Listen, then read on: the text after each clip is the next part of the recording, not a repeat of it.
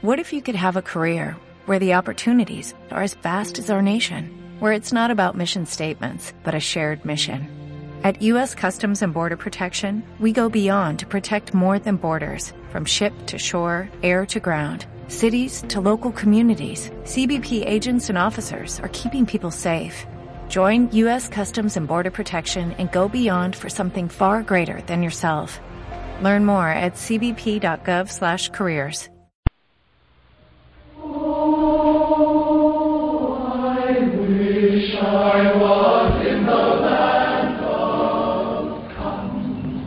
I put up the flag a month after I was here. No matter where I've been, there has been a Confederate flag hanging in my premises. It is part of the way I was raised. It is a part of our heritage. It is what we eat, breathe from the time we were little, old enough to understand the words that were coming out of our parents' mouth. Three white students charged with a hate crime tonight after horrific allegations from their African American roommate. And here's what prosecutors are saying happened. They're saying the three defendants tried to put a bike lock around the neck of the 17 year old freshman and then told him they lost the keys. Now, they taunted him by calling him three fifths. Any student of American history knows that's a reference to the way the American government used to count black people. And they decorated the college dorm suite they shared with a Confederate flag, Nazi symbols, and other racial epithets. Nigger! Up front tonight, Santa Clara District Attorney Jeff Rosen. Uh, Mr. Rosen, this is a uh, this is a bizarre story. I can't believe that we're actually talking about this happening in 2013 in the United States of America. This sounds like this is something that would have happened in the 1960s during the civil rights struggles, or perhaps even a century before. What else can you tell us happened?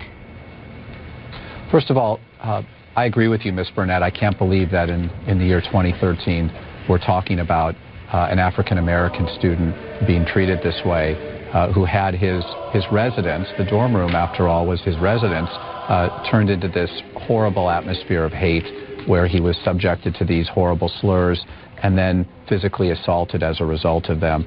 So we're, we're taking this case very seriously in the district attorney's office. Uh, we've charged the three young men involved with battery as well as a hate crime allegation to represent that a substantial factor in their actions uh, was motivated by the fact that this young man was African American.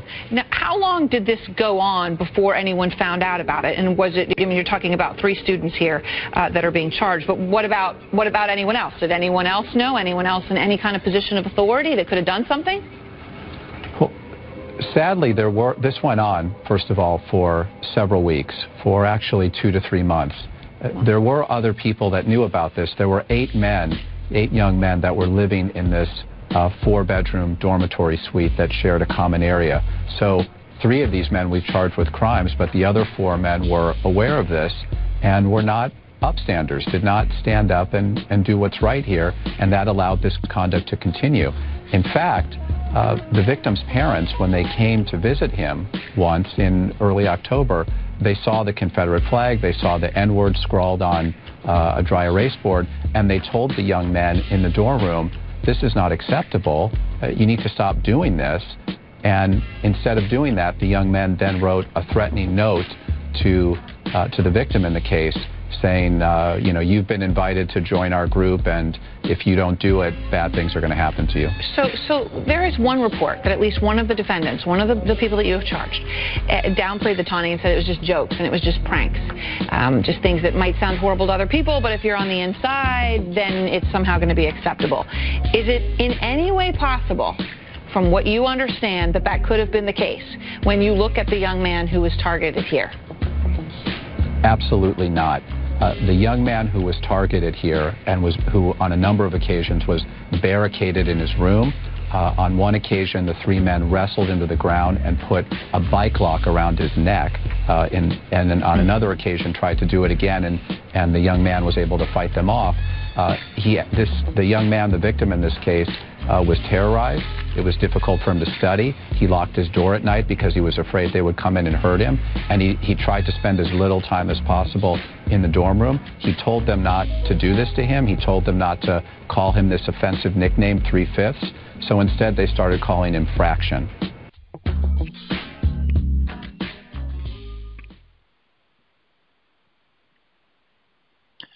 context of white supremacy.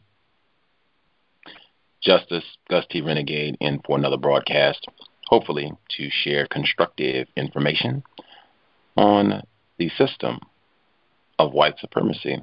Today's date, Tuesday, November 26th, 2013. So I have been told. Uh, we are remaining active uh, during this so called holiday week, uh, moving right along in autumn. Uh, we will be back tomorrow. Uh, we will have uh, Professor Princeton University. she has a book, The Nature of Race. Remember what I said yesterday when I guessed when she said that we have all been programmed, humans have been programmed, hardwired. I think that was the exact phrase that she used hardwired to place other people into racial categories. And I said, just stay tuned. That's going to come up again tomorrow. Uh, the only thing it'll be a little bit earlier than our normal broadcast time. Uh, we'll be on tomorrow at 2:30 p.m. Eastern, 1:30 p.m. Central, 11:30 a.m. Pacific. A little bit odd. I don't uh, generally like having programs that are outside our normal time, but I was trying to accommodate uh, our guest for uh, tomorrow's broadcast, uh, Professor Ann Morning, but uh, hopefully will be constructive. I have more to say about that later, but tune in tomorrow. Uh, every day for the rest of the week, Dr. Welsing will be with us on uh, Thursday, Thursday evening, 7 p.m. Eastern, 4 p.m. Pacific. the book club, fourth installment, 12 Years a Slave, this Friday, and the compensatory call-in on Saturday. remaining active as we close out November 2013.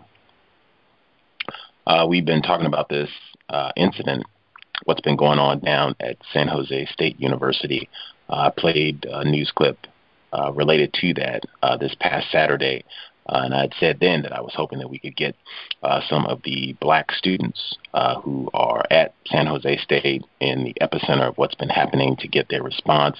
I was very happy to see that when this incident was reported that the black students there, many of them, they were organizing and they were saying that we want to draw more attention to racism on this campus, not just uh, the unfortunate incident that happened to this 18 year old black male, uh, but incidents that have happened before this. Uh, this is not the first time uh, that racism has been a problem for us uh, here at San Jose State University. Uh, and just for if there are any parents listening to the program, always make an effort to encourage non white parents to make sure that we are being honest and talking to our children about racism because it is a problem and a failure to talk to your children about racism. We've said this many times before. You get an F as a parent. Uh, and if you fail to do so, you are just setting them up to be abused because it's going to be a problem for them.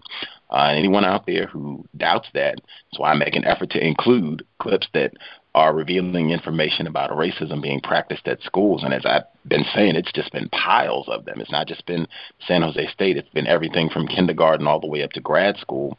Uh, I didn't even look, and I'm not saying this because I want any kudos or anything. I didn't even look. I just thought off the top of my head, can I recall some of the incidents dealing with racism that I've heard on major campuses over about the last year or so?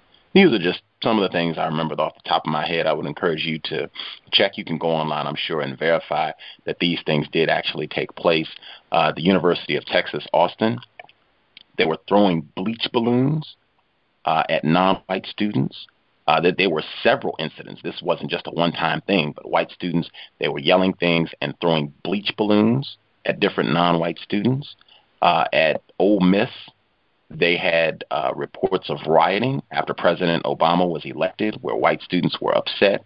Uh, they were burning things, yelling, uh, got very ugly. They had video footage and pictures of this uh, from November 2012. Uh, Hampden-Sydney, same thing. In fact, it was even more aggressive there, where they attacked a building, a residence, where predominantly black students were housed. They went there, they were yelling nigger, throwing bottles all because they were upset that President Obama was reelected. This was also in November 2012. Uh, we had a black student at Oberlin College that was earlier this year. Uh, when they had racist graffiti on different parts of the campus, they had reports that someone was on campus walking around in a Klan outfit. Uh, they reported later they tried to say, well, oh, no, no, no, this was just a prank and some white students who were just being goofy and silly and, and some college stunt. Uh, but we had a black student on at Oberlin, and same thing I said already. It was not just one isolated incident. There were many incidents of racism that had been happening that were a concern for the black students on the campus. Uh, at Ohio State University, uh, this was in 2012. Uh, this was just when the Trayvon Martin situation first broke. Uh, this was a, within maybe two months of this becoming a big deal. Uh, they had someone spray painted on one of the ethnic studies buildings. It's supposed to be a place where non-white students, black students can go get support resources. They spray painted "Long Live Zimmerman." This was within the first couple months after uh, Trayvon Martin was first murdered. Uh, and then at the University of Kentucky, I remember that because this is one of our very first broadcasts. Uh, way back in 2007, they had they were having an issue about black students not being allowed in predominantly white sororities at the University of Kentucky Lexington. In the school paper, there was a cartoon that depicted black people being auctioned like slaves to different predominantly white fraternities, sororities, and they were being bid on by white like Klan members, and they had different racist names for the white uh, Klan members or different white organizations, fraternities that were bidding on them, like Alpha Klan Klan type thing. Uh, this was in 2007, and then again at the University of Kentucky, they had an effigy of President Obama was lynched and hung in the middle of campus. This was in 2011, just because they were upset with him or disgruntled about having this non white person in the White House. That's just some of the things. And I'm leaving out all the stuff that popped up with Halloween, with blackface, and all the other costumes. I'm sure I could have piled up a lot more. As I said, that's just stuff that I remember off the top of my head to encourage if you have non white children, if you are an attempted parent, you really got to make an effort to talk to your children about racism because if you don't, you are sending them to the wolves totally unprepared. That said, uh, our guests for this evening's program, and hopefully we'll have uh, quite a few folks to, to chime in and share, and we can we can hear if their parents talk to them about racism, if they've talked to their parents about uh, what's been happening, particularly with the the break about to come up, and I suspect a lot of them going home to see if they've been talking to their parents about all this.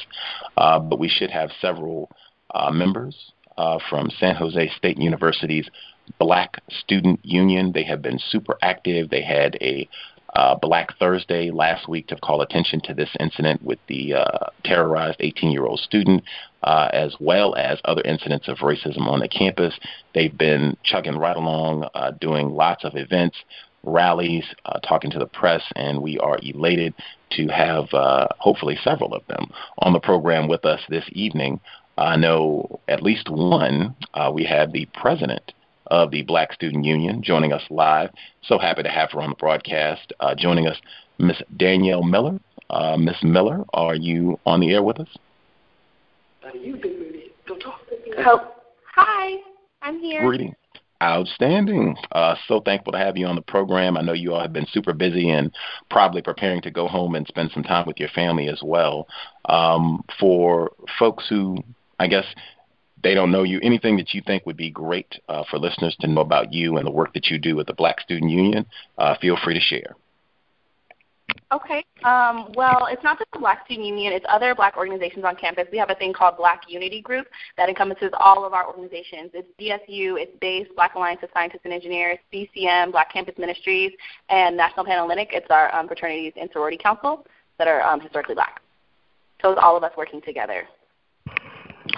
That is phenomenal, outstanding, even better. Um, great. Do you want to tell anything? I guess. Uh, are you? Is that accurate? You're the president with the Black Student Union. Yes. Yes, okay. I am the president of the. Okay. Uh, do you want to tell uh, the folks anything specifically with the Black Student Union or any of the other affiliated Black organizations? Uh, what you all what you all do, your mission, what you've been doing this calendar year? Yeah, um, our mission as our organization is to uplift, empower, and unite the um, Black students on campus. So we've been having events. We have um, biweekly meetings. We've had a lot of great discussions about um, stereotypes and like being Black and staying on track is how to get in here and graduate and get your degree. Um, we've also just been having some social events too and fundraisers and things. We're having our charity gala um, on Sunday, December 8th to raise money for sickle cell anemia. Outstanding, outstanding. Okay. Uh, and just, I guess, for folks so that they know, uh, San Jose State University, I think the student body total population is roughly 30,000, and the black population is about 3%. Is that accurate? It's a little under 3%. We're a little under 1,000. It's about, I think the last count was 963. Wow. Wow. Yes. Yikes. Okay. um, uh, I will, I, as I said, I, I, definitely wanted as many folks to participate as possible. Is it, uh, I can check to see if other folks dialed in or if you have other folks who are with you who also want to share. Uh, is that, do you know if that's the case? Yeah, we have, I have three other board members with me. Want them to introduce themselves? Uh, absolutely.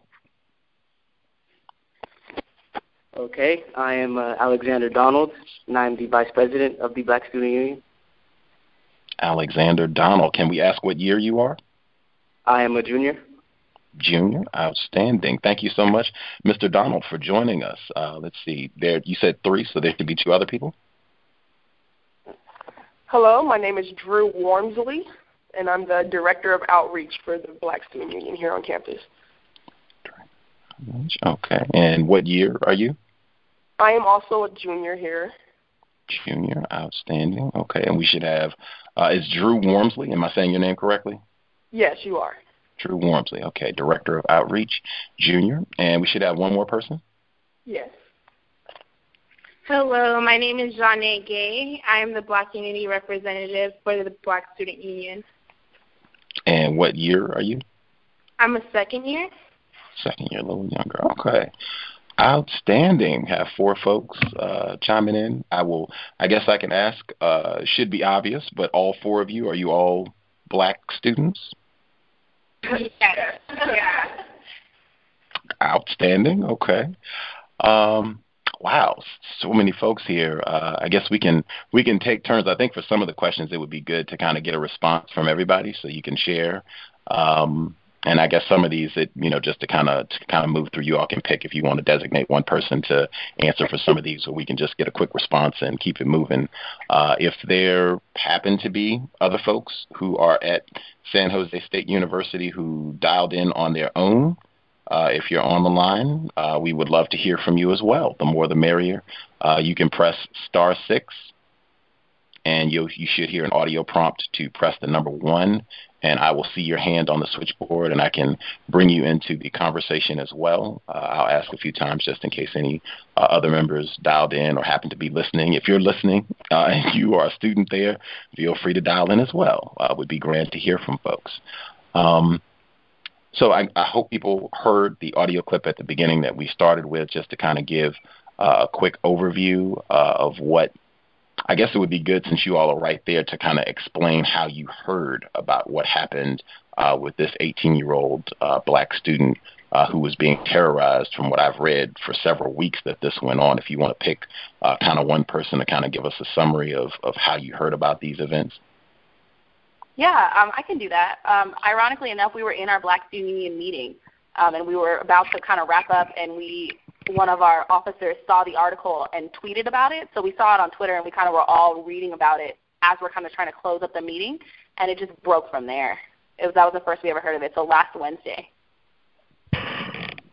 Okay, and I guess if I'm, you, I want to give a quick summary, and then you can let me know if I left out anything or if there's anything that I guess maybe we missed in the national media uh, as I said, 18 year old uh, black student. I think uh, they've been keeping his name anonymous to kind of protect his privacy uh, since he's yes. the victim in this case.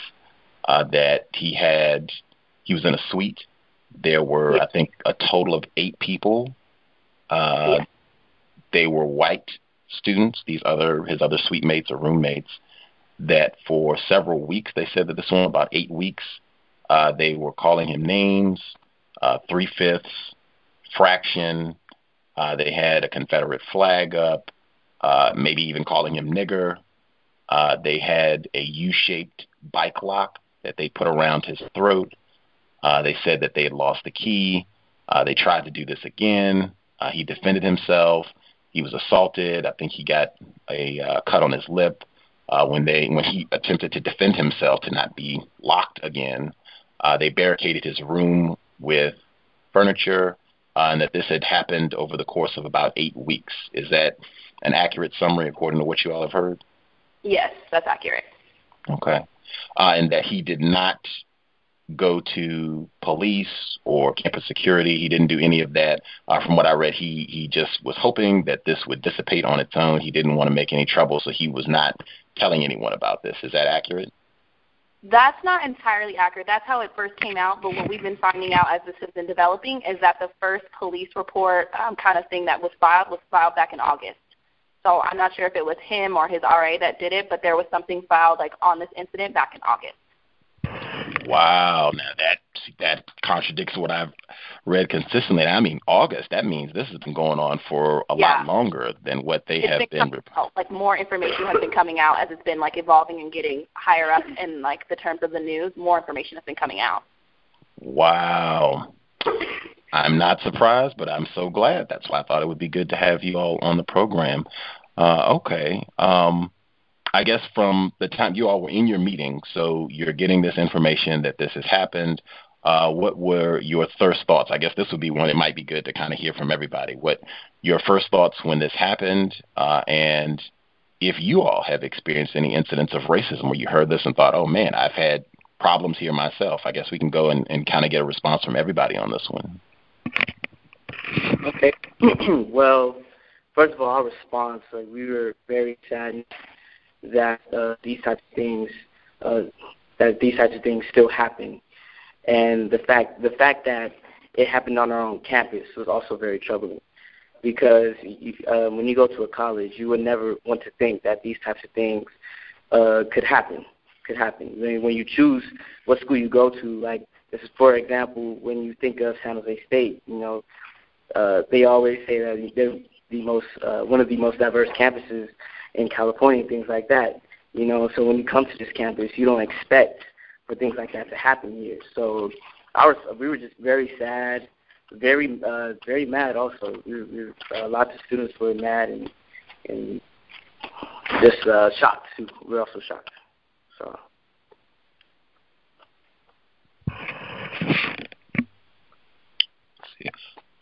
Oh, um, well, personally, I was very angry, but I had to calm myself down. But uh, you know, like he was saying, like Alex was saying, you never expect things like that to happen on your campus. And it's quite funny. My freshman year, across the hall, there was these two gentlemen who were not black, and every time me and my black roommate would walk down the hall, they would call us like Condoleezza Rice or you know Oprah and things like that. And it's not actually till now that I sit down and think about it. Like you know that was a form, even though it wasn't as tragic as what this young man has uh, been through, but you know that was a form of like you know hate and uh, uh, racism towards us. And me and my roommate would just brush it off to the side. But now that I sit back and think about it, I get a little angry. Like why, like why do people do that? Like where where do you come from, and you know how were you raised to where you think this is okay and you think it's funny? And, you know, we were just a little outraged about those kind of things, and we just had to take our anger and use it for something positive, which I think that we all have done. Mm. So this is Janae. Um, when we did find out about it, kind of silence left the room, outrage, um, hurt. We all immediately were pretty sad that that student didn't reach out to us because if anything, we felt like we could have helped, we could have provided support for that student. Um, kind of pondering, we just sat there, just like, what was going on? What should we do? And that's kind of where we um, brainstormed and got the word out about Black Thursday. So when we all went home that night, we kind of had it trending on our Twitters and anywhere that we could post about it. So that's how um, our action came about too. It was planned in the BSU meeting.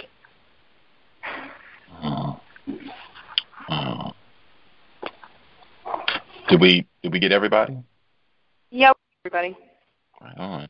You, I know Black Thursday was mentioned. I want you all to explain uh, what that was about, what transpired. Uh, but before I do, I think it was was it uh, Drew Wormsley? Uh, was that you that said you had the incident where uh, you were being you and your I guess black roommate or black friend, you all were being called uh, Condoleezza Rice and Oprah Winfrey? Was that you?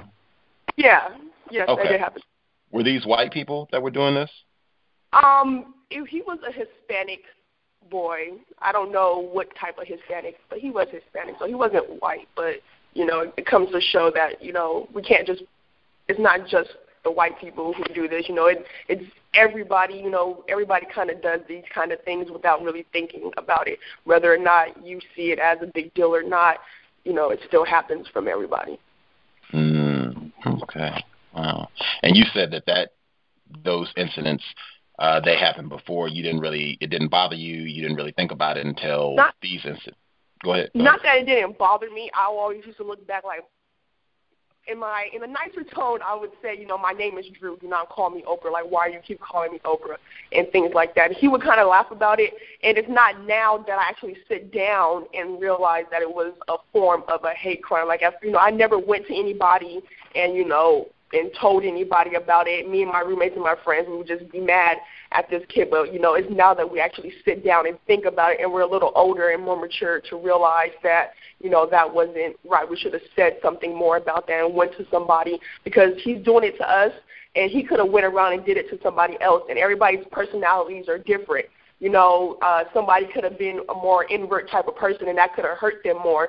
So when I say when things like that happen to you, or you see things like that happen, you need to stand up because just because it doesn't bother you in such a way, you don't know how it could affect somebody else. And because you're not saying something, they're going to turn around and do it to somebody else, and you never know what that can cause that other person to do to themselves or make them feel. Mm. Absolutely, absolutely. Um, I guess this is when you can uh, pick whomever uh, to explain uh, what Black Thursday was about and what transpired at those events. Yeah, um, so Black Thursday, it was a tradition that we had on our campus for something else um, a few years back. It started kind of with the Greek community and kind of um, just with the black community in general. Um, but we made it this Thursday, or last Thursday, what we did was it was kind of just like a support march for the victim and the victim's family to just let him know that there is a community here that does support him. And if he ever wanted to come out, you know, and, you know, be an anonymous, uh, that we would support him and welcome him with open arms. Oh, okay. And you all had uh, did any administration uh, come out to support you in this event to let you know that your concerns were being heard and that they were going to do as much as they could to resolve this situation uh, to you know everyone's satisfaction. Yes, there was a lot of um, faculty and staff there, and also um, one administrative person, uh, our vice president of student affairs, Bill Nance. He was also there, and he spoke.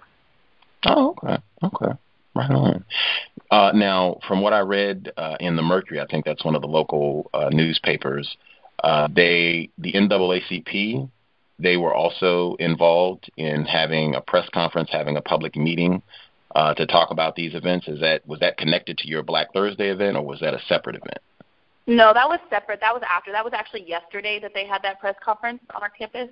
Okay, and you all were in attendance for that as well. Um, we were in some form. I'll let Janae talk about that. Okay. Okay. So, um, as a Black Unity representative, uh, uh, after the whole uh, incident, a lot of groups came in solidarity. So it's not just the Black Unity either. It's a lot of other um, minority and ethnic groups and all kinds of groups. So um, yesterday, um, we came basically to let people know that the NAACP does not speak for us. They did not contact us in any way to see how any of the students on campus, Black Oaks, felt about it and what should be done. So yesterday, when um, we had another march to the statues while the um, NAACP were do- was doing their press conference, just to let everyone know that they do not speak for us, that this campus has not provided a voice for African American students, that we have been trying to reach out to the administration for about the African Americans um, experience on this campus, and they refused to meet with us. Um, So um, this is an ongoing fight that we've been having on this campus. Our department was recently at risk of being cut, and um, it was granted a moratorium by the CSU chancellor, but this is something that we've been trying to fight for a while. So yesterday's march was just to let them know that we need our voices to be heard, and the NAACP does not speak for us, and they were not willing to, uh, to get in contact with us until um, I don't know if they've been in contact with us recently, actually. So that's wow. event. Did so? Did the NAACP, to your knowledge, did they contact uh, any of the black organizations on campus prior to yesterday's event? Oh, not at all. They absolutely did not, and that's part of our outrage because um, and they still haven't, to our knowledge. They have not. Um, we actually tried to get in contact with them when our African American department was at risk of being cut, and they refused to get back to us. Um, they have not had any. That specific chapter has not had any contact with us about our issues as African American students on this campus, even though that we have reached out to them. Huh. Wow, that uh, unfortunately, that too uh, is a bit familiar, uh, I think, for folks who have done some studying of racism and actions uh, with regards to the NAACP and uh, younger people being ignored, left out, not having a voice uh, in dealing with racism. Uh, in fact, you can uh, check if you go to the Mercury, they have a report where they detail uh, some of the uh, I think legitimate concerns that you all raise. Hey, you all are adults. Uh, no, no one that I think we're talking to right now is under 18. You all can speak for yourself, and I think you all uh, articulated, were quoted uh, in the Mercury paper as saying, "Hey, we're here every day. We know what's going on. We feel we would be best qualified to speak about the racism that we have experienced here and what we think needs to be done." Is that kind of an accurate summation? Exactly, right on the point. We have our voices. All of us on this campus, we are not middle school students, we're not high school students, we are grown people. We are all above the age of 18. We all make mature decisions. We all can speak for ourselves. So hopefully, um, this is bringing out a message that we can speak for ourselves and we want to speak for ourselves. We're not kids. Mm. Uh, you touched, I guess this this can be one you all can pick whomever you want to respond. Um, I think you just uh, touched on uh, Ms. Janae. You were talking about the African American Studies Department uh, potentially being removed, uh, and this was prior to everything that happened with this recent incident of terrorism. Can you kind of give us a bit more information about uh, when this was being discussed about removing the African American Studies Department, and if you think this is going to come up again about perhaps possibly uh, removing the Studies Department? All right. Um, well, this um, we've got news about our department being cut, and it was going to be merged into the sociology department as a program. This news broke out uh, last year, and from then we've been urging that our department not be cut because we need a chairperson, a spokesman for somebody that to advocate for us. And we've had several forums where students have came and that the department provides support for them, and we want to see our department thrive. The African American retention rate is low, so we need somebody that can support us. And, and with that being said, our department has 1.5 staff mem faculty. So we have one uh, faculty that is the chair of the department, and we have 0.5, and that's another lecturer. And they alone cannot support the whole school. So we've been urging for resources to be provided to that department so it can thrive and advocate for um, us African American students. So with that being said, um, our suggestions are are are are basically our our feelings about how an African American department and how it shouldn't be cut was just pushed to the side, um, and they felt that it would be better into a program, which ultimately wouldn't have helped the African American student as a whole mass. It wouldn't have helped the department um, at all. So that's something that we were protesting about, petitioning about, um, talking to numerous people. We wanted the NAACP support on that. We wanted um, to have meetings with the president on that, and all of them have declined or not responded to our um, us reaching out to them. Wow for people who might say, you know, hey, uh, we're all going through a tough time financially, and these might just be uh, budget cuts, uh, and they're not, you know, tossing it completely and just saying that they're turning it from a department to an African American uh, Studies program that is under the sociology department, uh, what would what would you be losing uh, if they removed the department and just made it a, a part of the sociology department? The main thing that the students were urging that the it be merging into a program would be that we would lose our support. We wouldn't have a chair for the African American students. Um, we would we love our faculty. Our courses, the content of the courses would be changed. A lot was going to go into it being shut into um, put into a program. So although we do have budget cuts, we did raise two hundred nine million dollars as a whole school. That none of that money was actually advocated for the African American department. We would lose the vote on student issues. Only department chairs are allowed to vote on. So that is a big thing with the department being merged into a program. Wow. wow. Yeah, and that we would also lose um, professors that that relate to us and the content and professors that um, we would probably have professors that are not aware of the issues that us African Americans face. Period. Hmm. Context of white supremacy, uh, just for listeners, uh, and I, you all can touch on this as well. You mentioned uh, the statue, just so that people have an idea when they're talking about uh, cutting the African American Studies Department uh, at San Jose State and this incident with the student uh, and other incidents, Gregory Johnson Jr., which I'll get one of you to talk about as well. Uh, where this is happening at, uh, Juan Carlos, Tommie Smith, this is their alma mater. I hope people know who Juan Carlos Tommie Smith are, but the statue that you all mentioned that you were going uh, for the Black Thursday rally, uh, where you march to uh, that to to have uh, to address what's been happening, uh, they have a statue of Juan Carlos uh, Tommie Smith. Uh, that's that's where you all were for the Black Thursday, correct? Yes, it's kind of like a, a big focal point on our campus. Okay, okay. It, just for our listeners who might not know, anyone you all want to just give them a quick reminder of who Tom uh, Juan Carlos Tommie Smith are. Um, yeah, they were San Jose State students that were actually in the 1968 Mexico City Olympics, um, and they made a protest slash stand, um, and they were stripped of their medals.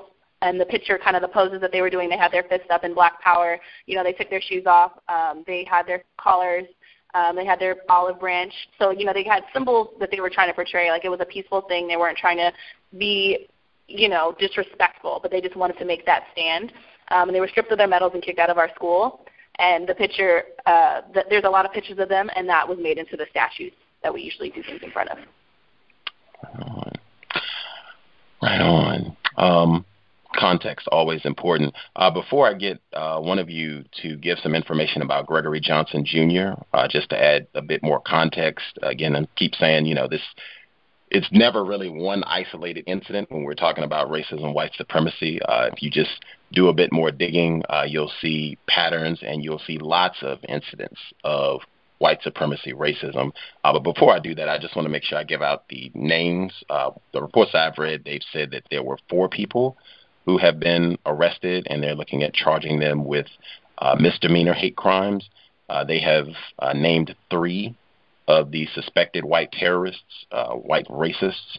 Uh, their three names uh, Logan Beaschler, uh, he's 18 of Bakersfield, uh, Joseph Bomgardner, uh, 19 of Clovis, and Colin Warren, 18 of Woodlake. I wanted to make sure I get their names out. They do not deserve anonymity, and hopefully they will be expelled and prosecuted to the fullest extent of the law. Uh, but before we move forward, uh, Gregory Johnson Jr., uh, 2008. Can you give our listeners some information about who Gregory Johnson Jr. was, why his name is important? Um, the incident that involved uh, Gregory Johnson Jr. Uh, Gregory Johnson was uh, he, he died in 2008, and um, the whole incident occurred in the fraternity house Sigma Chi, the Sigma Chi fraternity house and the there have been evidence that well, first of all, they they said that he hung himself, and they called it a suicide. But evidence shows and pictures show that um, it is is not is not a suicide. He has gashes on the back of his neck, a, a broken neck, and he and he was too tall to break his. He was about six one or six two, and they state that he hung himself in a basement that is about five foot and ten inches. That's a, um, that's how uh, tall the basement was. So he wouldn't have been able to uh, hang himself in that basement. So basically, the outrage over uh, that incident is that people feel that uh, the incident was covered up because it has never been brought up ever again, and um, also there wasn't a proper autopsy uh, or investigation that occurred uh, with the Gregory Johnson incident. And uh, to this day, uh, there's no new information or anything like that. So basically, people are uh, demanding a proper investigation and a proper autopsy in order for um, justice to be served. Wow. Uh, is this uh, the what I think a murder of uh, Mr. Gregory Johnson Jr. Is this something that is uh, discussed? Like, is this something black students on the campus, if you go up to just, I guess there's not that many of you all, but if you go up, you see a black student and you ask Gregory Johnson Jr., are they going to know what you're talking about? Uh, not necessarily the younger students. I know a lot of upperclassmen we we've known about this and we try to pass the information along. Uh, like a freshman, I wouldn't probably would guess would know this information. Probably like sophomore and up, like that have been that talked about it or heard the name and they've kind of done their own research as well as heard from other upperclassmen. Uh, wow. I hope for uh, listeners, and I would even say you can extrapolate out globally uh, patterns. Uh, I think they've been talking a lot more recently about Kendrick Johnson uh, Frederick Jermaine Carter uh, didn't get as much attention. Uh, Khalid Flimban, uh, uh, also in your area, right down in uh, California. Uh, too many of these incidents where, strangely, black person dies, suspicious circumstances, and oh well, moving forward, nothing to see here, nothing to investigate. Regular pattern of this sort of thing happening uh, and being ignored. Uh, kind of what, kind of this is when I think it would be good to hear from everybody uh, I think it, it, it's so important uh, having parents to talk to their children about racism. Before you got to San Jose State University, did your parents talk to you all about racism? And if so, what information did they share? Uh, this would be good to, to hear from everybody. Okay, um, I'll start. Um, for me, um, my parent, my mom did talk to me about it. Uh, we, I was raised in kind of like a predominantly like African American area, so whenever I would leave my areas, when I would encounter like other races and kind of issues and little things like just name calling and stuff like that. So she would explain to me like what they're doing and why, and it was kind of eye opening. As I got older, I started to notice more and more like you know things you don't pick up pick up on when you're younger. I started to notice more and more the racial issues that were with like my community, not only like as black people, but as like women, you know, discrimination, that kind of thing. So my mom definitely talked to me about it. Um, for me, I, my parents have talked to me about the issue with racism, segregation, things like that all my life. Honestly, I've uh, I've went to uh, I went to schools where it's predominantly uh, white and um, not many black students uh, went to school, and I also grew up in a neighborhood where it was predominantly white. But my parents still uh, made sure it was known that I know what racism is, and also uh, what my ancestors went through and things like that.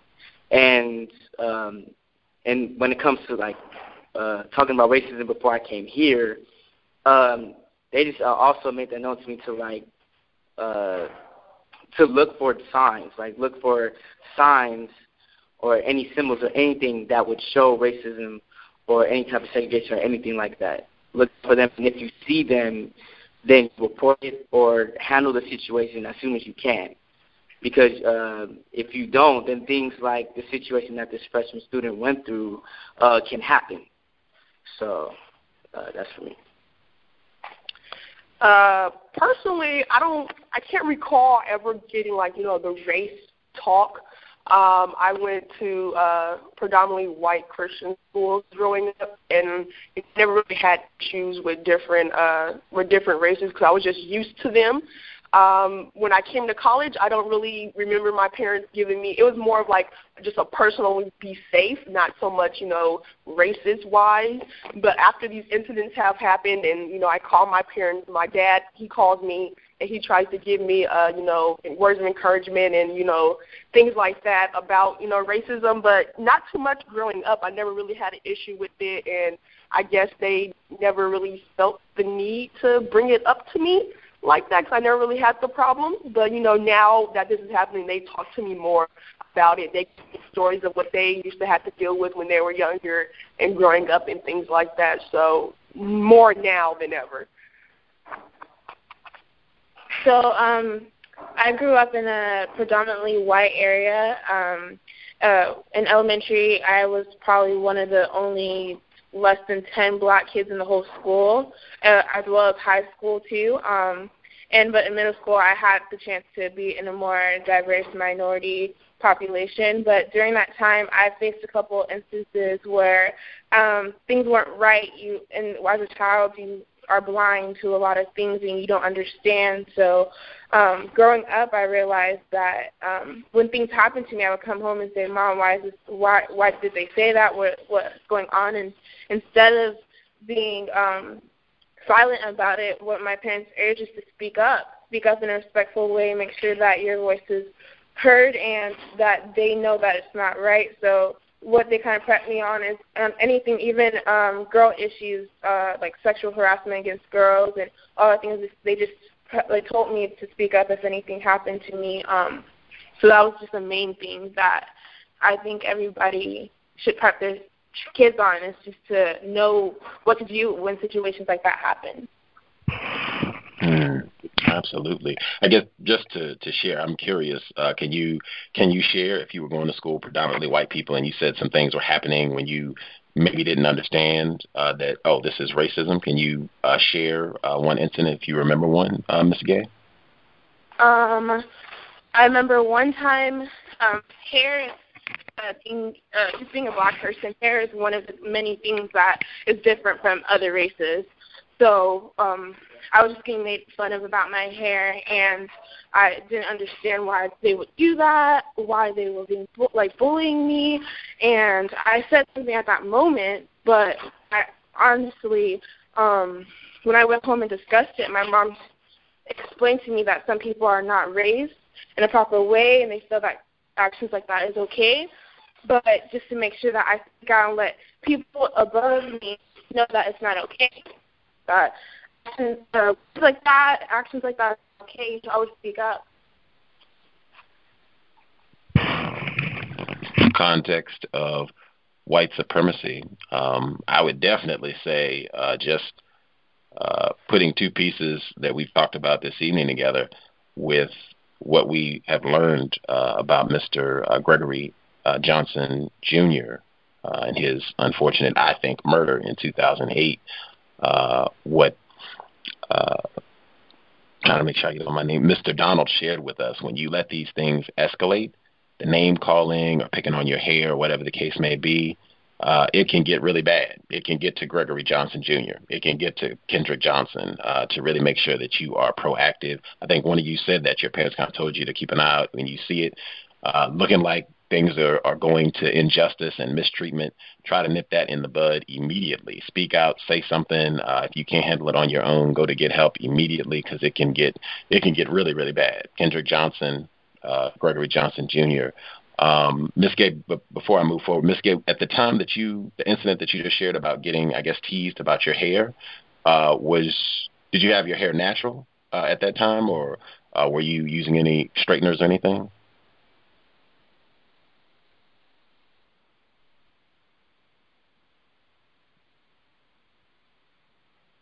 Oh, am I? Make sure. Oh, oh, we got they got dropped. We'll have to uh, to get them back in. I'll, I'll uh, check as soon as they uh, dial back in. I'll get them on the line. If folks are listening, if you have questions, uh, the no, okay, we got them right back. Uh, glad to have you all right back. You should be with us. Um, I was asking uh, Miss Gay uh, before I moved forward, just at the with the incident that you shared about being teased about your hair.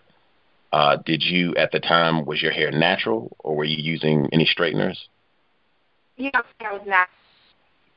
Your hair was natural. Yeah, it was my natural hair. I, I, wow. Did that impact you? Like, did that make you not want to have uh, your hair natural anymore? Did that make you want to straighten your hair?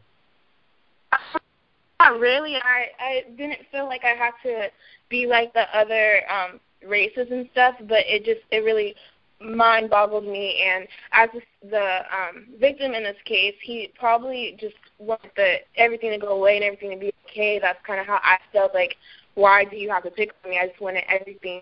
Nobody wants to be picked on so i just want everything to be okay. Mm, absolutely. Is your is your hair natural now at the pres- present moment me sitting down it's straightened because it's straightened but yeah it does go natural Right on, right on. Um, this comes up all the time, and I think the incident specifically uh, on your campus with this 18-year-old victim uh, who was being terrorized for months, and I'm so glad we had you on the program. This now we can say August. Uh, they got a report. This went all the way back to August, so for a much longer period of time than I originally thought. Um, with regards to white people being ignorant or uneducated. I think you were saying uh, that maybe they their parents didn't raise them properly or didn't teach them properly growing up, so they don't know the correct way to treat other people. Uh, in this incident, they are reported to have been calling the black male victim in this case uh, three fifths. Uh, and just significance. What do you think the significance of these white students calling this black person three fifths? Um, personally, I think that these knew uh, enough, uh, more than um, other races know about our history, enough to um, actually torment this kid and mess with his identity. So um, in this case, I don't feel like they were ignorant to any kind of history. I'm pretty sure I'm for a fact that they knew what they were doing and the kind of hate that they were implementing to this, system. Would probably be good to hear from everybody on this one. Uh, what uh, from everybody? What do you uh, what do you think about these white students referencing this black person as three fifths? Uh, and just, I guess, for the ease of listeners, since uh, we have quite a few folks here, if you all could uh, maybe identify so we know who the speaker is, that would be helpful. Feel that they were very knowledgeable, like you, and it shows that it was just, you know, people try to say maybe they were just bullying them, they think it was a joke, but when you go into that much detail and you are targeting a person specifically about who they were, calling them, you know, the N word and call them three fifths, that is directed towards an African American person. You use those words to degrade an African American person. So they were knowledgeable. So it wasn't it wasn't just a joke, it wasn't just a prank. They said these specific terms to specifically harm this African American.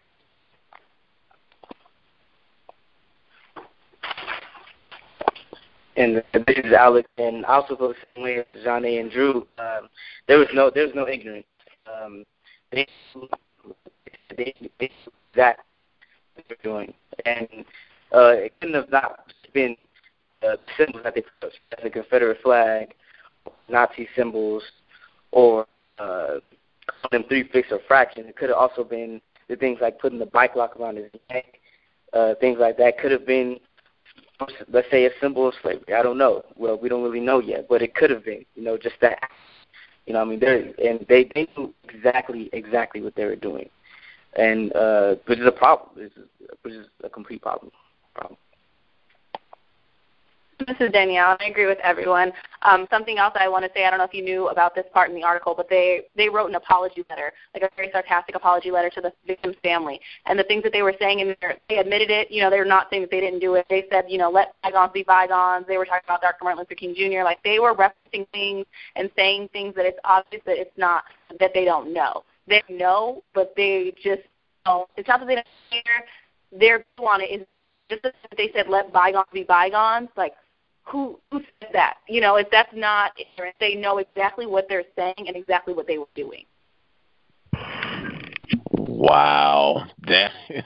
Uh, there, there are two huge points. Number one, I think this might be the very first time, and we have four guests, but this might be the very first time, if not the first. This is one of the rare occasions when the black people that we're talking to do not excuse racist behavior and say, oh, these white people are just ignorant. We just need to get them a few classes, a few seminars, uh, get them a few books, and they will be okay. And I think that is fantastic. I think that is one of the major uh, errors that we have been making over the years, and I've been guilty of this myself, and saying that, oh, these white people are just ignorant. That's the problem. They're why I say this all the time. I said this about 8,000 times yesterday on the program. White people are not ignorant about racism at all. Uh, and this, I'm so this incident, I'm going to be referencing it repeatedly. This program and this incident, these are not PhD white students. These folks are not in grad school. They haven't written a dissertation. These are 18 year old white people, and they know enough to be calling a black person three fifths intentionally to mistreat this person. And then it's reported in the story oh, wait a minute, wait a minute. You don't want us calling you three fifths? Oh, okay. We'll call you fraction. Just that, I mean, that in my opinion is huge. That is going to be an example that I cite consistently this point forward any time that a white person is accused, found guilty of practicing racism, I wouldn't care what it is, there should never, ever, ever, ever, ever, ever, ever be a presumption of ignorance. Never. I just I don't know how it ends up being that we end up taking that position. And it happens frequently. Like I said, I've been guilty of it myself, but I hope that that's something that we can get better about, not just defaulting to ignorance and saying, "Hey, they're doing this, I'm going to take the assumption until proven otherwise that they knew what they were doing and this is what they wanted to do. They wanted to practice racism and mistreat this person because they are not white. Uh, and I'm just, I'm astounded. I was so happy uh, hearing all the responses from everybody and saying, no, absolutely no way these folks are not ignorant. The second point with that apology that just I mean, that is insult on top of insult to come back and quote Dr. Martin Luther King Jr. and we were just goofing around and just having I mean, really.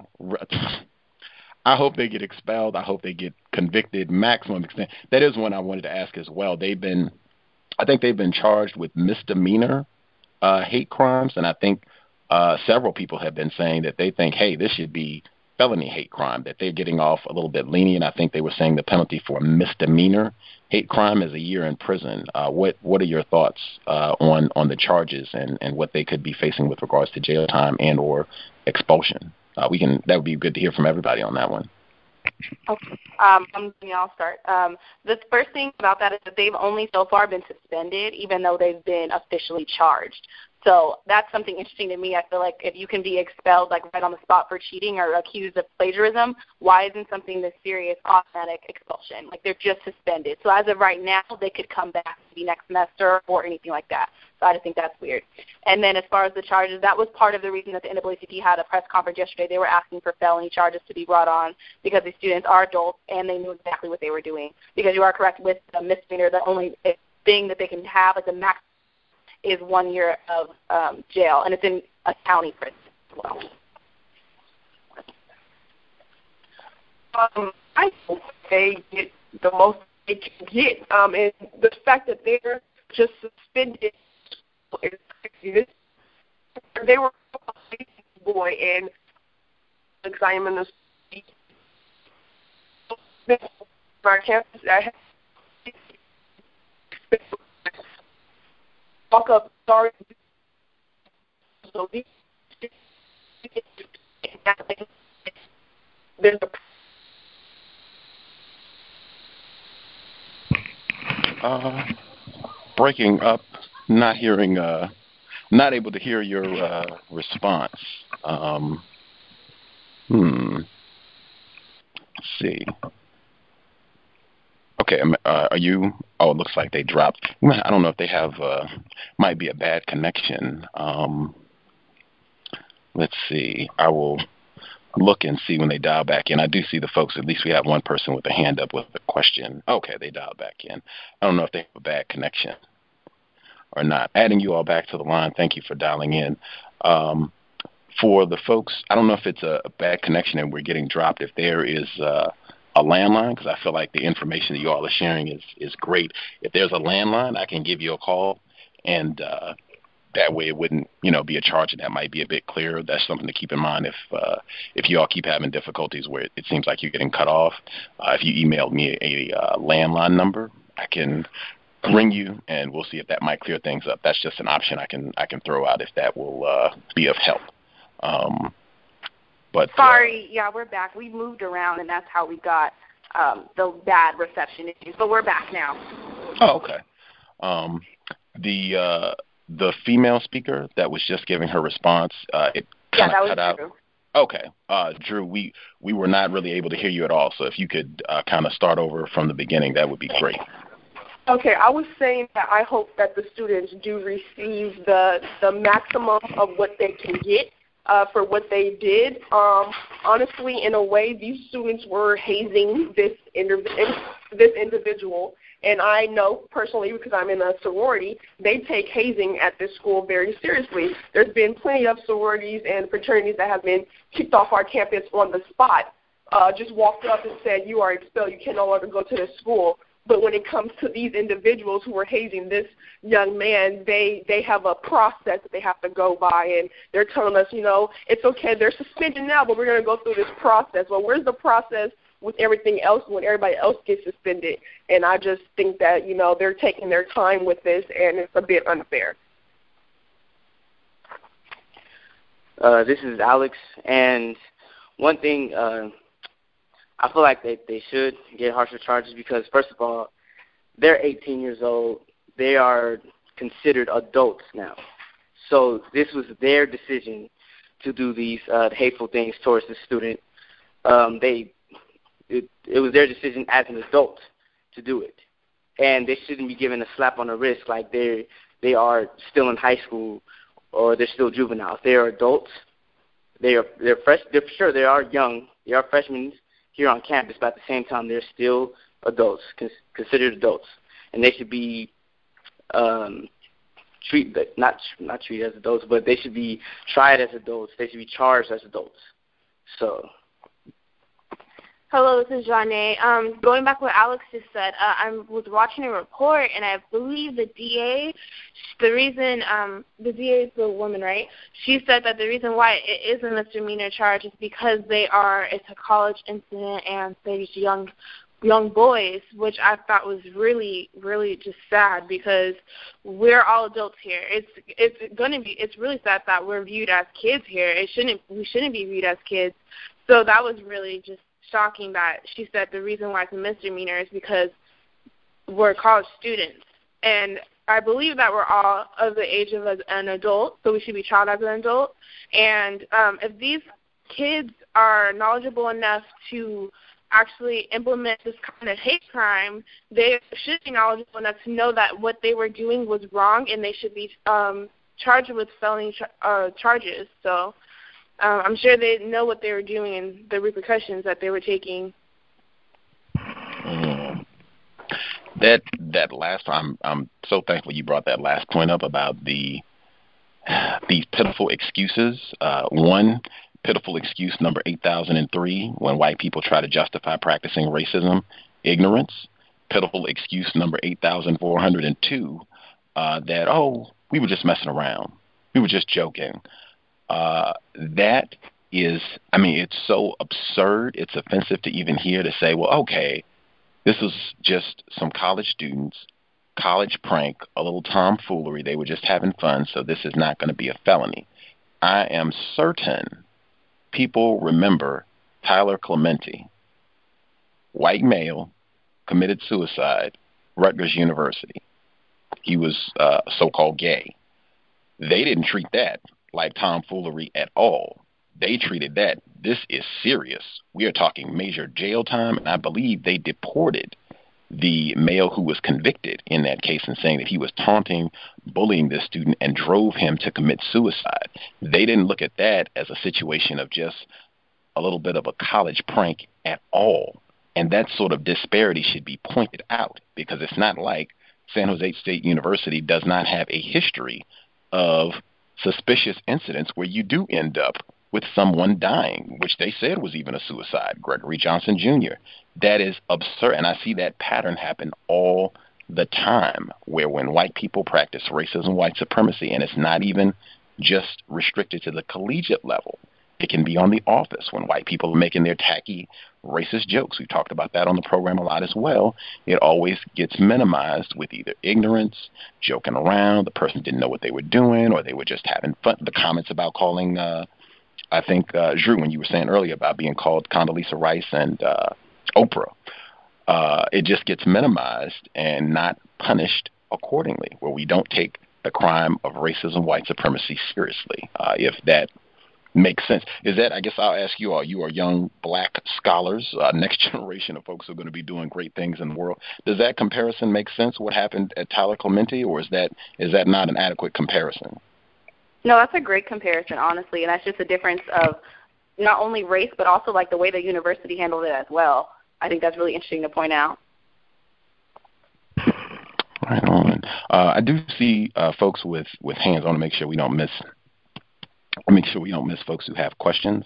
Uh, the number, if you want to dial in, is seven six zero five six nine seven six seven six, and the code is five six four nine four three pound.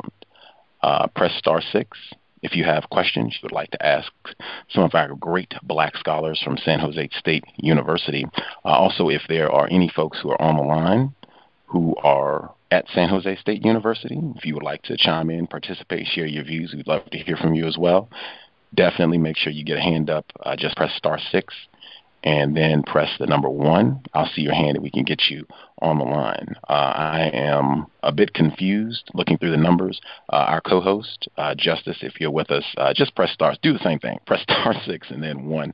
That way I can figure out which line. I'm looking for your normal Skype line, but I don't see that. So if you dialed in a different way, um, just do the star six thing. That way I know it's you and I can get you on as well. Um, see, I think we should have, I think this is Peaches. If you had a question uh, for our guests, your line should be open. Uh, yes, can I be heard? Yes, ma'am. Yes. Um, yeah. Uh, hello to, to the guests and to everyone listening. Um, I couldn't hear very well um, with the audio that, that was breaking up when when when Gus was asking um, everyone what did they thought what did they think when uh, the terrorist was calling uh, the young man uh, three fifths. Um, and I'm, I'm not sure if anyone knew this or or said this, but it was in the it was written in the Constitution that when we were in chattel slavery, we were considered three fifths of a human being, and and also I think the term African American is a misnomer because I don't think that we were ever considered Americans as far as the Constitution goes, and I don't think that that was ever changed. And like Gus said yesterday, a white person from Africa, or or somebody said yesterday that a white person from Africa could be considered. Um, a, a white person from Africa could could be considered um, an African American as well. Um, uh, and there's two questions I want to ask. One is kind of personal. I just want to ask: Are any of you um, sexually involved with white people? And uh, what do you think about Kanye West uh, uh, and and his so-called ownership of of the Confederate flag?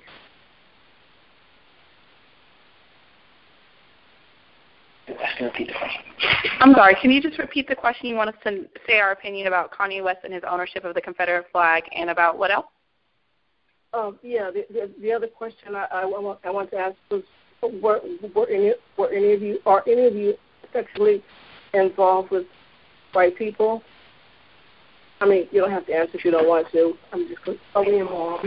Are we involved with white people? That's the other question. Relationship-wise? You mean romantically or like friendship, professionally? Sexually.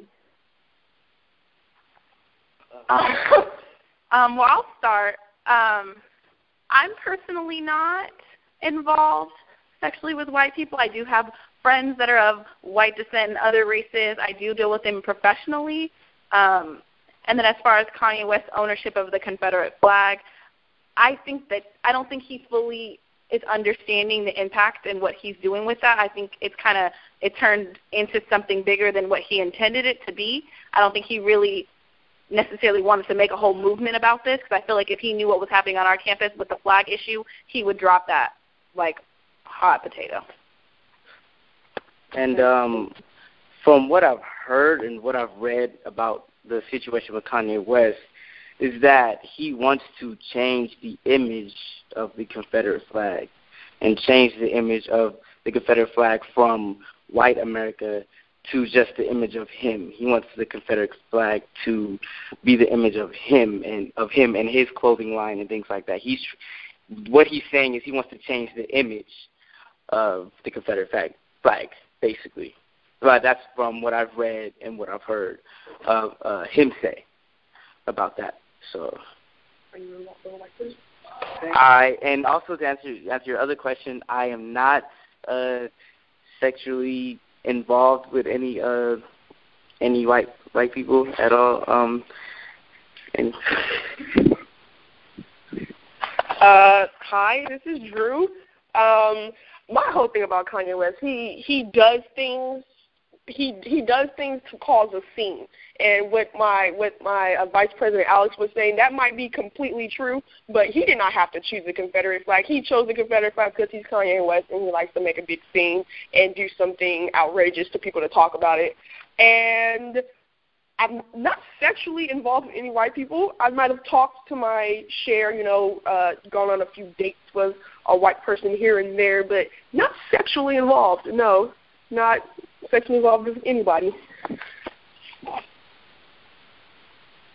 Um, this is Janae Ye. Um, well, first of all, I would like to decline that question about being sexually involved with any race because that's just, to me, I don't see the relevance in that question at all to our problem at our school. Um, and Kanye West, I decline that too because he doesn't represent anybody but himself, so he's no concern to me. Okay. Thank you for answering the question. All right. Uh, the person that dialed in uh, last four digits six eight nine five six eight nine five. Did you have a question for our guests from San Jose State University? Oh, hello. Uh, I actually am a San Jose State alum alumni, and I was there uh, in 2008 when they did the the cover up of the modern day lynching of Gregory Johnson. So I wanted to kind of speak on that a little bit. Oh, right on. Yes, sir. Are you uh before can I guess can we get what you want to be referenced and then are you a white person, non white person? No, I'm not white. I'm black all day, every day. right on. and uh how do you want to be referenced? Um, Bakari Matulu, I ain't trying to get my government out. Oh, okay. Uh can you say that one more time for me? Bakari Matulu? Bakari Matulu, am I saying it correctly? Yes, correct. Okay. Yes, sir. Gregory Johnson Jr., yes, sir. Yeah, so part of the reason I feel that this was covered up at that time was that we the the police chief for the United or the police department at San Jose State was a was a black male, and we didn't have the resources to do the proper investigation.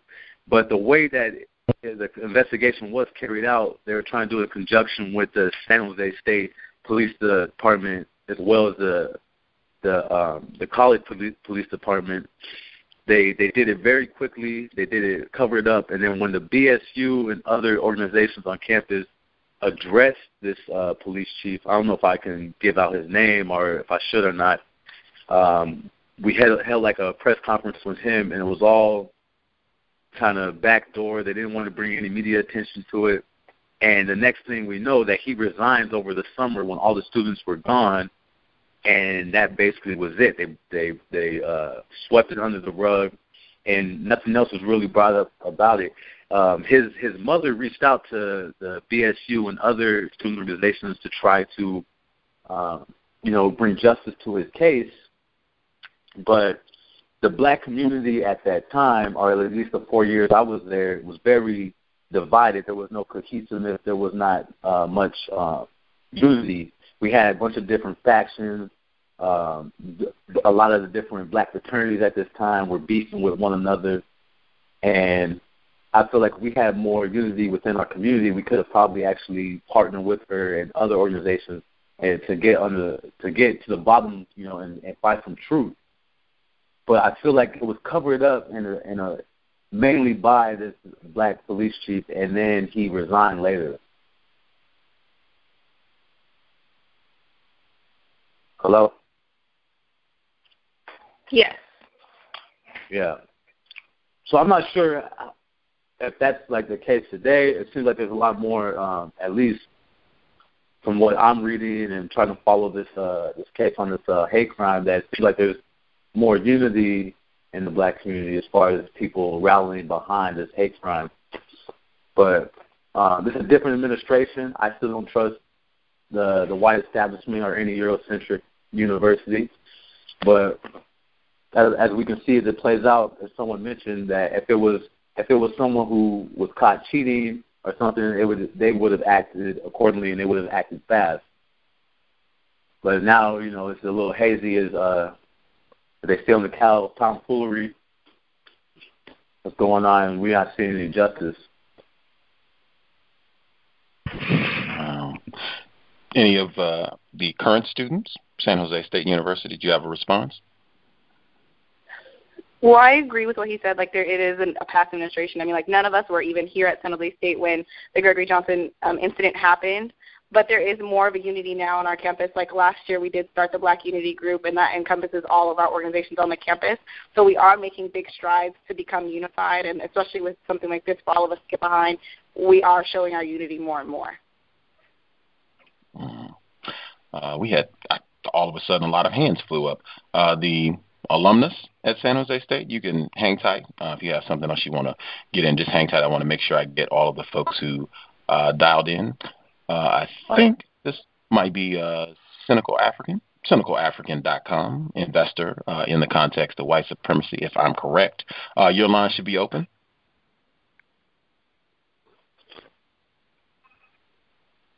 Oh, Hello? could be might be wrong. Uh, three five five seven three five five seven. Last four digits. Your line should be open. Hello, Gus. Greetings. I'm on the couch, dog. Okay, I just want to know. Um, I just want to say my heart go out to the victims at San Jose State University, and I just want to know whether you all stand today, ever since this has occurred at the university which you all attend. You were asking where do we stand, like as an organization? You know, like where do you stand in in in um in this situation? Where do you all stand today um, when dealing with this situation? What happened? Um, we're all obviously against it, and we're all trying to make sure that these the men that um my and abuse this young man are put through the legal system, and they have strong punishments. Um, we obviously are wondering, you know, why him, why this happened on our campus. It's very close to home, so um, we're all kind of angry still, even though it's it's been a little bit of time. We're still all very angry about it. Okay. How does it affect you emotionally, like dealing with the fact that you've worked so hard to get where you are today, and a scene like this occurred? Um, for me personally, it was hard to take emotionally because I did live in those dorms for two years. So that could have been me. Like none of my roommates were African American either. So that could have like I pictured them like ganging up on me in that manner, and I can't even imagine how I would deal with it. Like it was very hard for me to handle because I was in that exact same living situation. Granted, I was lucky and my roommates were very accepting. We were all different races, so it, it went a lot better. But it was really hard to handle just to even like put myself in his position because I did live in that dorm, and that could have just as well been me. It could have been me. It could have been my friends. Like it could have been anybody. And just knowing that that was really happening behind closed doors, like who like and nobody knew. Like it wasn't out, and it wasn't like anybody could help him because there nobody knew.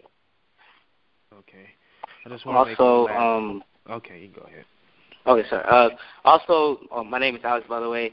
And uh, one thing that bothered me emotionally was that like it kept coming to our minds like if we if one of us was in that situation, say it was it was me or one of the board members per se, like uh what what could what uh, would we have done in that situation. And also, like another thing is that we could have been walking uh, throughout this campus. We could have been um, hanging right in front of the uh, campus village uh, suites, and we could have saw him. And we could have seen him. It could have been someone that we could have known. We don't know, and that's the fact that bothered us is that we could have either known that person or seen that person, and uh, couldn't see the fact that he was going through some um, going through these types of things, such as these hateful crimes that were uh, um, acted towards him. So uh, that's one thing that bothered me personally. Okay. I just want to make one last statement before I leave. I just want to say I'm proud of you all. You handled the situation constructively and well professionally, and don't fret. Just stay, you know, staying. I mean, you know, just stick in there and just continue to serve out your time at um the university and just go on with your life. You know, that's all I have to say. Well, uh, thank thank you very much. Thank you very much for your support. All right, you too. All right. Uh, they have. Uh, before I hit the next caller, I see a lot of hands. Going to try to get to them all. Um, whoa! One of our uh, investors, 304, she sent a link, as I said at the beginning of the program. This is not isolated. This happens all the time. Uh, this is just scratching the surface. Doesn't matter which school you happen to be at. Uh, they actually have. Uh, you can go to J bhe.com forward slash incidents. Uh, this is the Journal of Blacks in Higher Education. Uh, it's jbhe.com forward slash incidents. They have a whole page, whole tab really, devoted to cataloging racist incidents on college campuses all over the world. It looks like uh, they have the incident in San Jose State that is tops on the list. I guess uh, you don't want to see your school on here, but they do have that incident, so it looks like they're keeping up and they're current. Uh, but they also got University of Michigan fraternity at the University of Michigan planned a hood ratchet Thursday party. Hmm. Hmm. Uh, the person who dialed in last four digits uh, uh, 9973 9973. Did you have a question for our young scholars at uh, San Jose State University? Uh, yes, sir. Good evening, Gus. Thanks for taking my call. I, I just wanted to ask. Um, I tuned in a little late, um, but what happened to the student that? Um, what happened to the student that was the victim of this incident? Um, did he receive any type of uh, compensation or time off from the university? And um, you know, what's going on with him now? Um, that was the number one question. And then my second question is, um, what other experiences with racism, brushes, have you had with racism on campus? Um, have white people been uh, complaining about you, um, about affirmative action, or throwing buzzwords like that around or such? And those are my two questions. And I'll take my questions offline. Thank you. Okay. Well, just to start, I'm really sorry, guys. We do. We're gonna have our board meeting pretty soon, so we're only gonna be able to take like maybe one or two more questions. Um, but to answer your question, we don't know what's going on with the victim. He still hasn't been named, and we do want to respect the family's privacy. So we don't really know if he's still here, if he's been moved, if he's gotten time off, what he's like, what has happened to him. We have no idea. That hasn't come out. Um, and just as far as my experience with um, like those kinds of things with like people saying affirmative actions and stuff like that, being that I'm a political science major, like in my major, there's not been a lot of people that look like me. Um, so I have been getting. I don't. People don't say anything, but they kind of look like they ask me like, "Are you sure you're in the right class? Like this is an honest class. Are you sure you're supposed to be in here?" You know, and it's kind of just like undertoned, like they're kind of doing those kind of things like slyly. And you know, I'm like, "Yes, I am supposed to be here. I am an honor student. Thank you." So it's kind of like just little things like that is what I've been getting. I don't know if anyone else wants to share.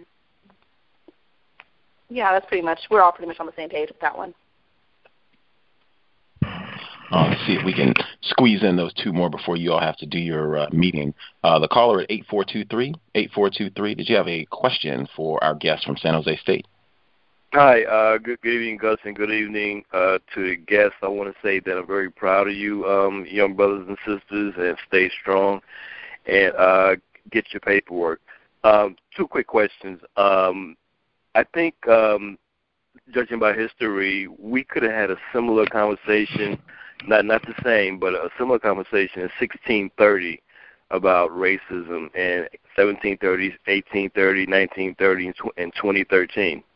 And my my first question to you is, judging by history, do you think white people will ever stop practicing racism, and and or do you think the system has just been upgraded and refined to make it more stealth? And my second question is, what have you put any thought in what you're going to do with your degrees once you graduate in order to change the, the system and, and, and make it better for your people? Okay, those are great questions. Um, I'll start. I'm Danielle. Um, I think that personally, like with my degree, like I want to be a lawyer and I want to work for the county of Alameda. It's kind of like a smaller area. It's where a lot of like a lot of African Americans are, and I want to work with the legal system and try to make it better. So I do want to try to give back um, on that front. And um,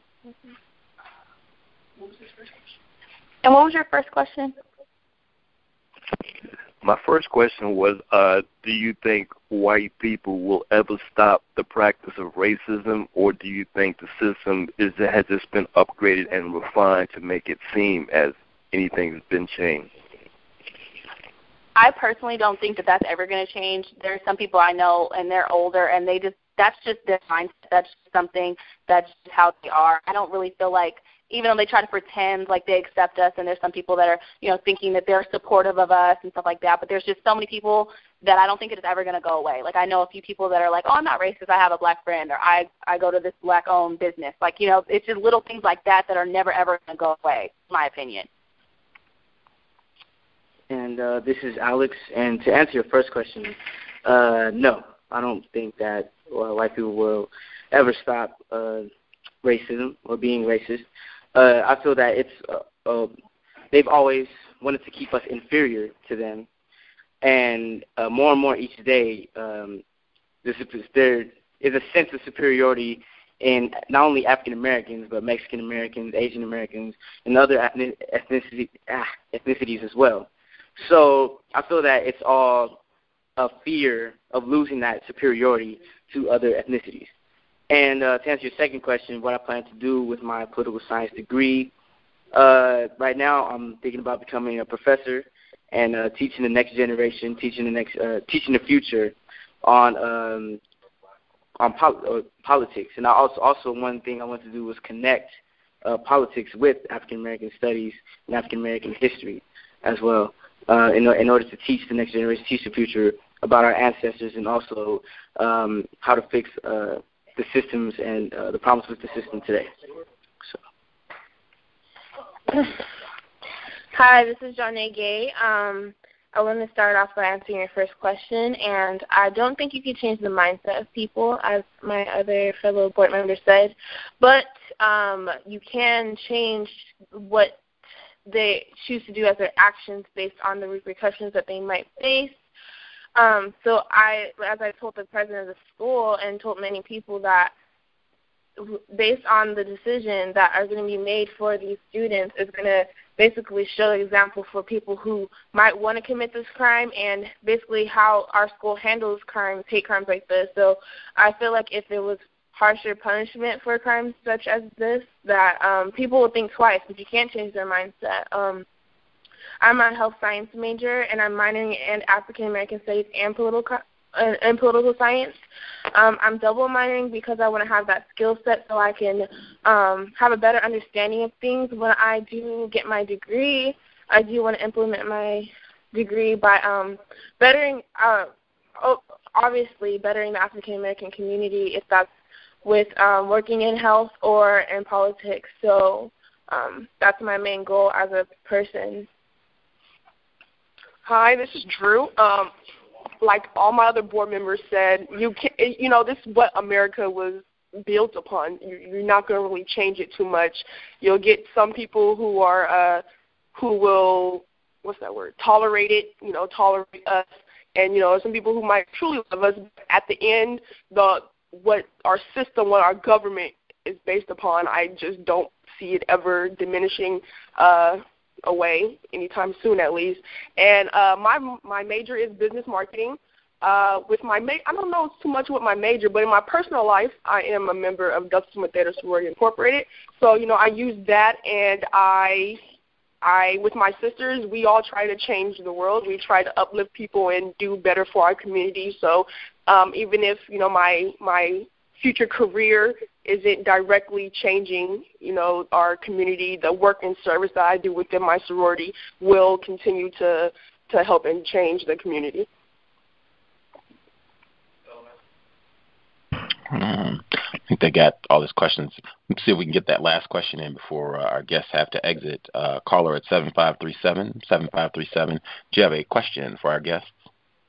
Uh, yes, I do. Um, now, now that you've uh, gone through this uh, event, do you have any plans right now uh, to further educate the black students on campus about racism? And ha- has this event uh, inspired you to to study deeper into uh, into what racism is and how it works? Um, I'm Danielle. Start. Um, as far as that educating the black community, we're more so focused on educating them about us and the other organizations that are here to help them. That's kind of what that sparked make sure that more people are aware of us. And we probably will be doing something maybe next semester, starting with that whole racism and making sure that other people that have incidences like this, that they are reported and more people can come forward. Um, and then as far as that, that's pretty much what we're doing. Yeah, you answered that. Yeah. So we all we all pretty much agree with that. Pretty much everyone wants to say the same thing. Okay, and has this event uh, inspired anyone to to study racism more? Well, honestly, the four of us, we all have African American studies as classes, and we're all minors as well. So we've been already d- diving deep into this. So this is just fueling our fire to keep within our majors and our minor studies for this and taking more of these classes. Okay. Thank you. Outstanding. Uh, there was one more person who had a question, but uh, I don't want you all to be late for your uh, meeting you're going to. Uh, make sure that you're able to uh, be there on time and fulfill all of your duties. Um, really enjoyed hearing from everyone. Uh, feel like learned a lot. I thought it would be grand to have some people who are right there uh, to share more information about these incidents. Uh, we will definitely uh, keep an eye. I'm following your uh, Facebook page, and I think a lot of the other listeners are as well. Uh, we'll be keeping an eye on uh, what you all are doing and looking to support your efforts in any way that we can. Uh, definitely would be great to have you back on the program down the road after things have unfolded to kind of get an update on how things have evolved and uh, what you all have seen in the months that follow uh, to see how the university deals with all of this. Yeah, thank you so much for having us. We really enjoyed being here, and definitely reach out to us. We would love to come back on the show and talk about how things have changed and what has happened since we last talked. And we also have our petition that's on the, our Facebook page. So we we have over a thousand signatures on it right now, and it's still growing. Um, oh, I'm sorry, it's 2,000 now. See, it's growing and growing. Um, but yeah, we are definitely making moves, and we definitely appreciate all the support. Outstanding. Uh, the page is linked. Uh, it's on my Facebook page, and I'll make sure to include it uh, in the description for the program. Uh, it's SJSU Black Student Union on Facebook. Like it, join it. The petition is there. Great information. Keep up with this uh, unfortunate incident, but uh, just to see what happens and support your efforts. Uh, thank you all so much. Have a great Tuesday evening and uh, enjoy your time off this week. Thank you. Thank you. Take excellent care. You too. Right on. Good evening. Context of white supremacy. Uh, I believe we still have uh, the male uh, who is an alum at uh, San Jose State University. He is with us as well. Uh, the caller, I said we did miss one caller. Uh, unfortunately, everybody did great today. They called in, didn't wait till the last minute. Great job. Uh, I want to make sure I get uh, the caller who didn't get an opportunity to get his question in. If you uh, wanted to share or had a comment that you wanted to get in, and uh, then I'll get the uh, alumnus as well uh, see if he has any other thoughts that he wanted to share. Uh, but the caller that dialed in, I think you're using the flash phone. Uh, sorry we weren't able to get your uh, question in. My apologies. Uh, but if you had a comment or something you wanted to share, feel free. Thank you. Good evening. I was just wondering, um, I wanted to get an opportunity to ask them about their African Studies Department being um, absorbed into the sociology Department. I was wondering um, whether or not they were um, planning to strategize, um, just in case that happened. Um, what they were, what their plans were to um, to try to either to stop that, or if it did happen, um, uh, what their plans were to try to um, to try to bring it back, or, or um, somehow infuse African American African studies into the social sociology department to make it relevant. And also, I wanted to know whether or not they, um, any of the parents of these students at the school, the uh, non, the uh, non-white students at the school, were involved in this as well uh, with the administration, um, just in case there was any level of fear or concern among the their children who were there. And um, that's it. I'll mute my line. Mm.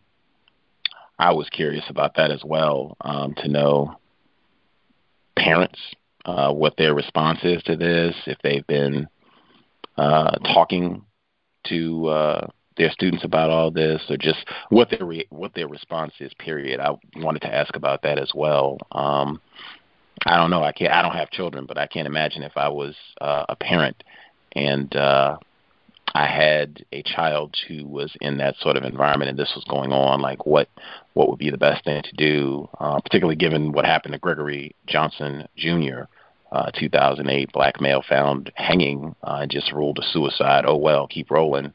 Um, with the African American Studies Department, uh, Mercury News, I think that's the local uh, newspaper in San Jose um, where they have a lot of different articles. MercuryNews.com. They have a lot. And when I mean a lot, like over ten, they have uh, a lot of articles where they've been following this on a pretty daily basis.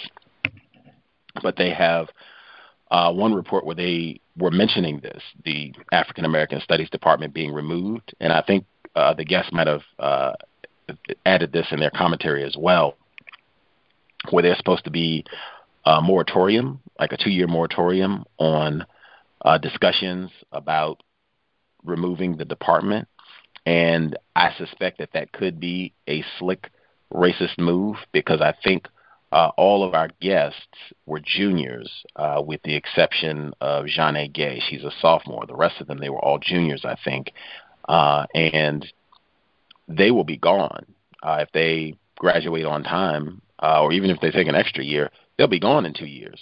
So if they wait until I guess that would be the 2000 the 2016 uh, school year, if they wait until then to talk about dismantling the mm-hmm. department, all of these students will be gone.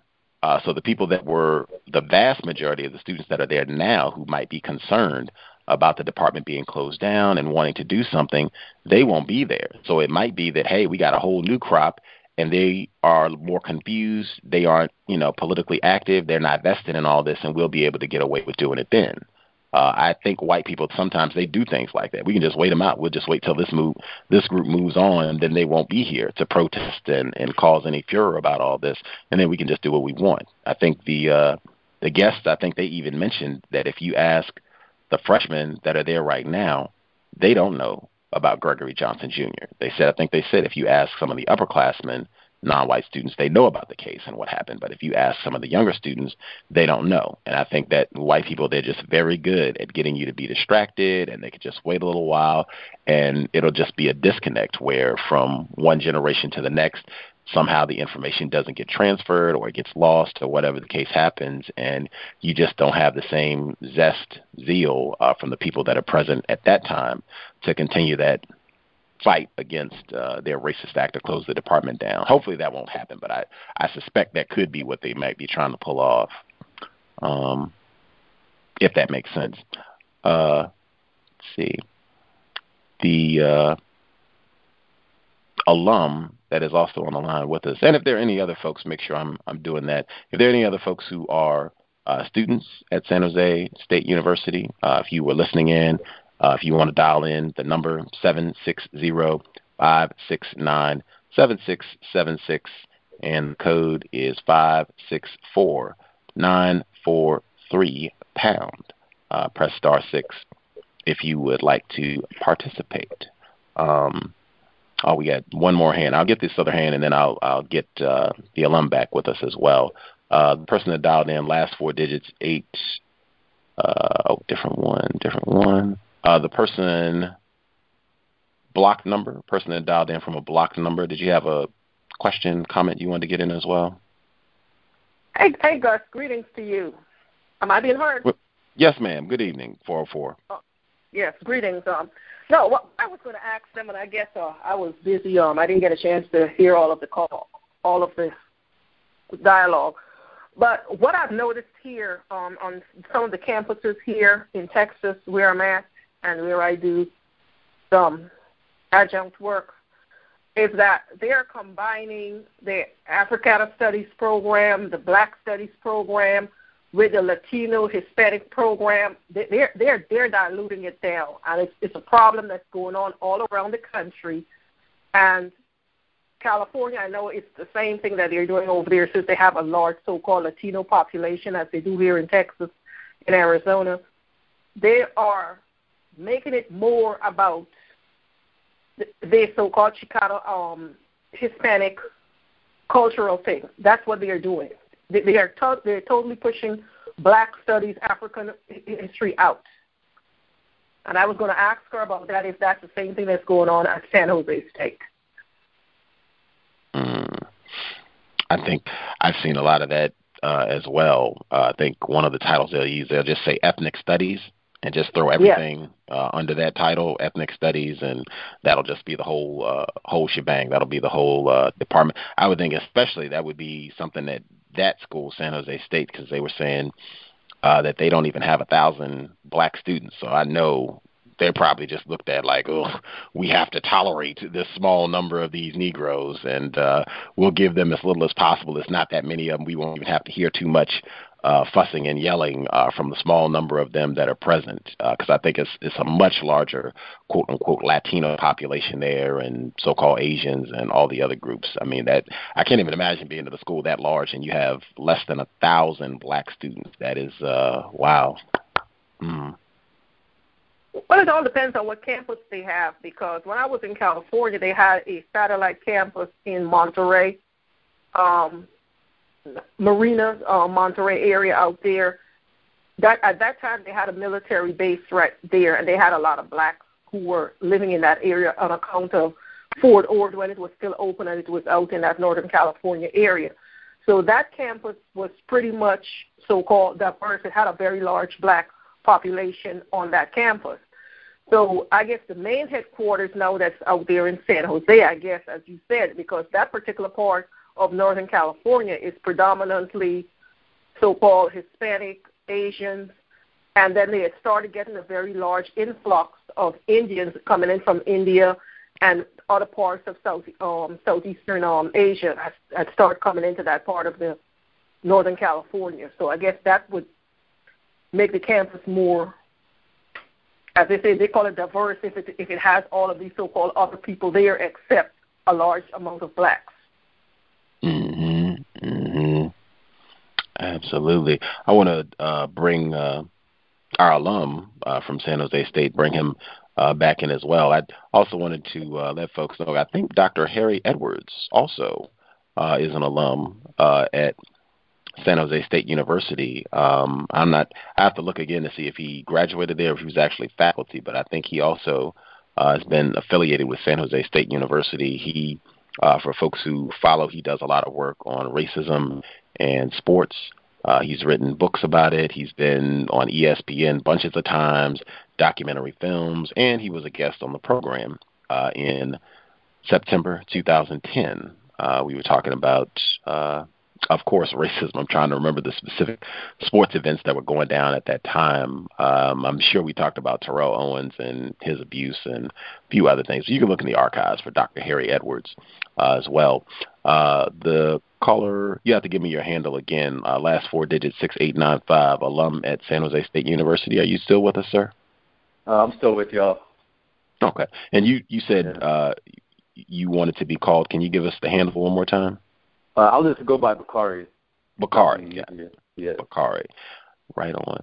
Um, your time at San Jose State University. Uh, did you experience any racism? Were you there in 2008 when uh, Mr. Yeah, Johnson? I, okay. I was actually. Uh, I attended San Jose State from 2006 to 2010.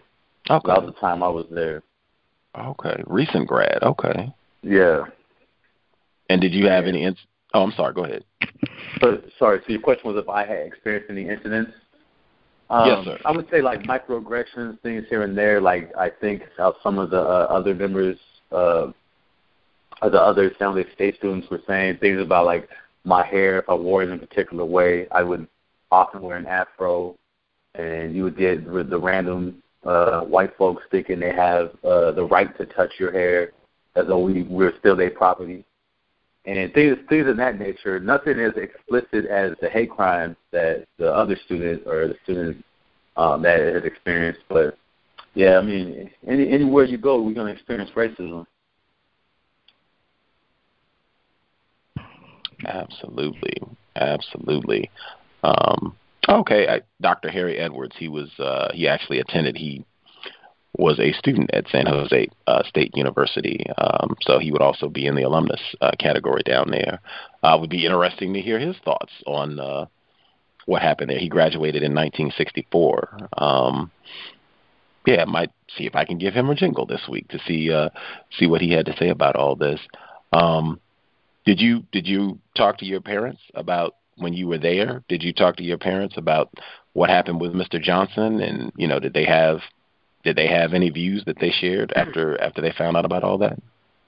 Well, yeah, uh, I was first generation college student, and I was raised with my grandma, so she she was obviously very concerned, and she was probably more scared than anything. Was like questioning um, if I was involved in any of these uh, organizations, because uh, uh, predominantly white uh, Greek organizations, but I wasn't. She was calling me more frequently at this time too. Um, and I just feel like she so she was mainly like scared, not knowing how to deal with this. She's not really one who speaks and talks about racism that much. Kind of she's still uh, talks about it in the in the sense of like the 1960s racism when people, you know, they were sticking dogs on us and we couldn't sit at certain counters. That's kind of the the frame that she comes with, but not uh, incidents such as this hate crime and incidents such as Gregory Johnson. So those things surprise and shock people, eh, or and and it would shock my grandma. But for me, I don't think I'm not shocked by these incidents. To me, that's expected. I'm expected for for for white people to act this way because we live in that context. Did you have white friends while you uh, were a student there? Um, at San Jose State, I had no white friends. Um, the only the, I feel like I only have one white friend left, and that's uh, a friend I had from high school. But as my time in San Jose State, it was all non-whites, um, Guatemalans, Asians, black students. But I didn't make any white friends at San Jose State. So I'm definitely going to use. Uh, I got a lot of good constructive uh, information with this program. I'm going to be using this as a reference. Uh, just one of those when people, again, when they talk about racism for many reasons. When they talk about racism, they say it's not young white people. I'm going to reference this. Uh, when they talk about racism, and they say, "Oh, it's just down south, and it's not in California or on the West Coast." I can reference this. Uh, when they say that white people are ignorant and they don't know what they're doing, I will reference this three fifths, and even sophisticated, refined enough at 18 to switch it up from three fifths to fraction before they They got def- this. I, go ahead, go ahead. Yeah, I was saying yes. They definitely, they definitely know. Well, I was, well, I was kind of surprised about though is that, um, so the student in question who was a victim, the black student, they said he's from Santa Cruz, and I and I'm by coincidence I'm not from Santa Cruz, but I grew grew up in Santa Cruz uh, from like middle school on. So if you don't know anything about Santa Cruz, uh, uh, like a beach town, beach city uh, in California, about 45 minutes from San Jose. And he said he didn't experience any uh, racism in Santa Cruz that he faced there. So I mean, I, I don't, of course, I don't think any any students while he was in high school or he was growing up put bike locks around his neck. But Santa Cruz, from what from where I grew up, is about like 80% white, very white. It's, there's virtually no. The black population is less than one percent. And I, just growing up in Santa Cruz, I had a very, very uh, many experiences with uh, with racism there, dealing with white folks who knew what they were doing, and that's from middle school on up to high school. They they would ride around the uh, the, the campus, the the high school with their Confederate flag raised up from their um, their lifted trucks. And when I tell people this from like where I live now, they're surprised because they have this like rose-colored glasses utopia look on in California. Like, oh, this doesn't happen in California. This only happens in the South or these isolated incidents of pockets. But I'm like, no, racism is everywhere. The the your liberal state, your your conservative state, it don't matter. As long as there's white people where you're at, you're gonna experience racism, and that's global. Absolutely, absolutely. Uh, the other folks that uh, dialed in for the program, your line should be uh, open as well. If y'all had uh, other thoughts, or if you had something you wanted to ask uh, Bakari, uh, or any comments you want to get in about the listeners, I was so happy that all of them uh, agreed that they do not think these white people are ignorant. That's so rare that I hear uh, from other victims, other non-white people, uh, that you know, no, this this is not a case of ignorant white people. These folks are just racist terrorists. They knew what they were doing, and uh, they should be punished accordingly. I was so, and it was unanimous. Not a one uh, thought that we had any any ignorance. Uh, that was grand. Uh, any any of the folks that dialed in, they have any comments, anything they want to share?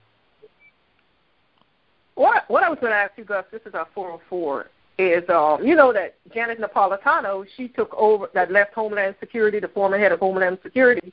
She's the head of the California um, university system now.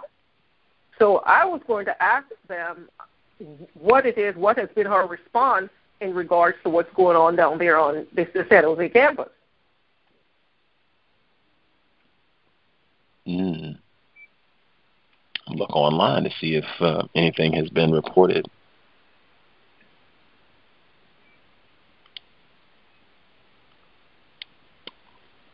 I'm suspecting it will be none.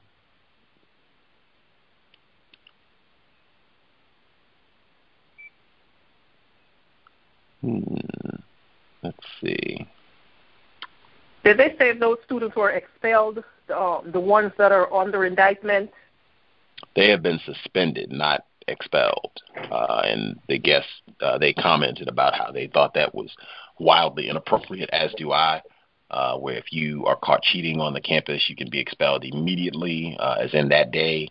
Uh, but with these three, or uh, it was report I read in the report it was four. They have only uh, identified three of these uh, racist white guys uh, who were charged, arrested, charged, and all that. But uh, apparently there were four uh, individuals in this case who have been charged.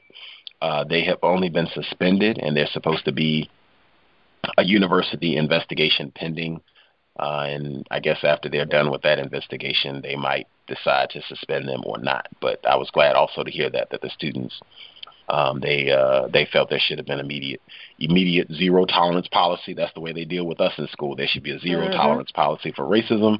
Their bags should already be packed. Uh, don't come back on the campus. Uh, you'll be charged with trespassing uh, if you come back down this way. Um, and I didn't. I was going to ask this as well uh, because they said that there were eight total students in this suite area that some of these other white people they knew about some of this stuff that was happening, the Confederate flag and uh, the terrorist acts, and they didn't do anything. Uh, I was going to ask them what should be done with these white people. In my view, they are culpable as well. Uh, I don't know, mm-hmm. you know, what the charge or what have you would be, but if this criminal act is going, and I say this happens all the time with white people, they are aware, even if they're not doing it directly themselves, they're sitting there watching their moms and uncles and cousins and friends and roommates terrorize black people, and you don't do anything, you are guilty too.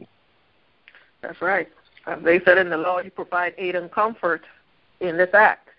But I was going to ask the um, the alumnus that's on the line here don't they have like a student tribunal where they go before because it has to do with a morality clause as well as where they are in violation of the policies, where they make decisions, punitive actions as to what happens to them? Because I know on all university campuses they have those in place. Uh, sorry, repeat the question. You said there's a, a moral.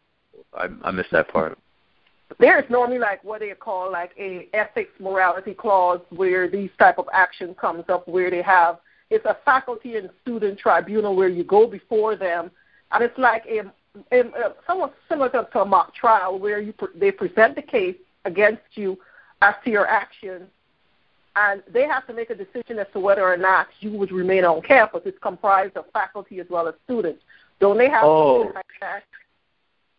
Yeah, yeah, I know, I know what you're talking about now. Yeah, they do, they do have uh, one of those at San Jose State. That was one of my questions that I wanted to also ask the, the students there if they had, if the the students who were um, facing these charges, if they had to go before that council, since it's a, a legal matter where where they actually facing criminal charges, they probably bypass that.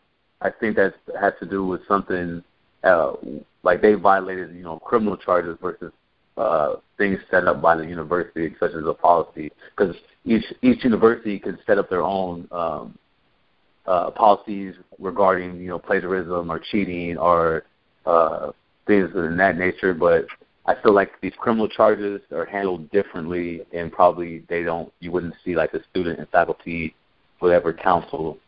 Um, so like incidents of hazing, I think that goes straight to uh, like goes straight to the legal system versus you standing before uh, like a jury of your peers and faculty. Okay, because I always thought that hazing falls under the same concept as law and disorder on the campus. For instance, because this all happened on school property where these things were done to this young man. So that falls under their jurisdiction where they can say, because I've seen it done on campuses where if you're drunk and you assault another student on campus, they immediately draft up actions to get you off the campus. They say, no, you're out of here. So yeah, I don't I'm not. I'm why, not. why this. I'm sorry. Go ahead. Oh yeah, so I, I was just saying I'm not sure how um, some of the states like council would handle it. Um, I'm pretty sure if it's anything that's criminal, or such as something like this, like this hate crime or hazing, if there was like physical, um, like a physical altercation, I think they immediately try to uh, either get the campus uh, university police department to handle it, or um, take it outside and have like the other authorities handle it. But things such as like cheating and things that are, are directly tied to uh, the university as part of their policies, I think that is not as ex- extreme, quote unquote, like I don't know, cheating, for example. They will try to handle it within their own uh, jurisdiction. May I be heard? Yes, ma'am. I'd like to ask the alumnus um, from the school during uh, the time where that brother's tragedy occurred, did the NAACP show up? And if they did, if you can remember, what was the extent of their involvement? Um, I vaguely remember from at that time. I do not. Uh, I don't think that they were very. They. I don't think they were quick to act on uh, Gregory's mother's behalf. Um, and I think that's why Gregory's mother was. She was reaching out to many black organizations on Jose State. Basically, she was trying to look for help any way that she could for people to rally behind her to try to seek, you know, justice. And just at that time, as I was saying, I felt like there was so much division uh, within these within the community at San Jose State, and as we heard, it's small to begin with. I don't think we had enough cohesiveness to actually get behind her and support her. And I'm pretty sure if there was any support from the NAACP, it wasn't uh, anything to a large scale. Would you say that it was similar to what the students described? Um, um, you know, that uh, their involvement during this um, victim's um, tragedy as well? Oh no. If, if if we're comparing this incident with Gregory's incident, then there um, the NAACP is uh, definitely more involved in this incident than the uh, Gregory case. Mm. And I and that may be because of the the media. Um, yeah, I don't know. That may just be because of the media and, and how fast and how widespread this um, this incident uh, has been because it's been popping up everywhere and it's been covered in many different um, online blogs and things such as that. Whereas during Gregory, it was all hush hush, closed behind closed doors. Family State didn't want any uh, negative um, media attention, and they did everything.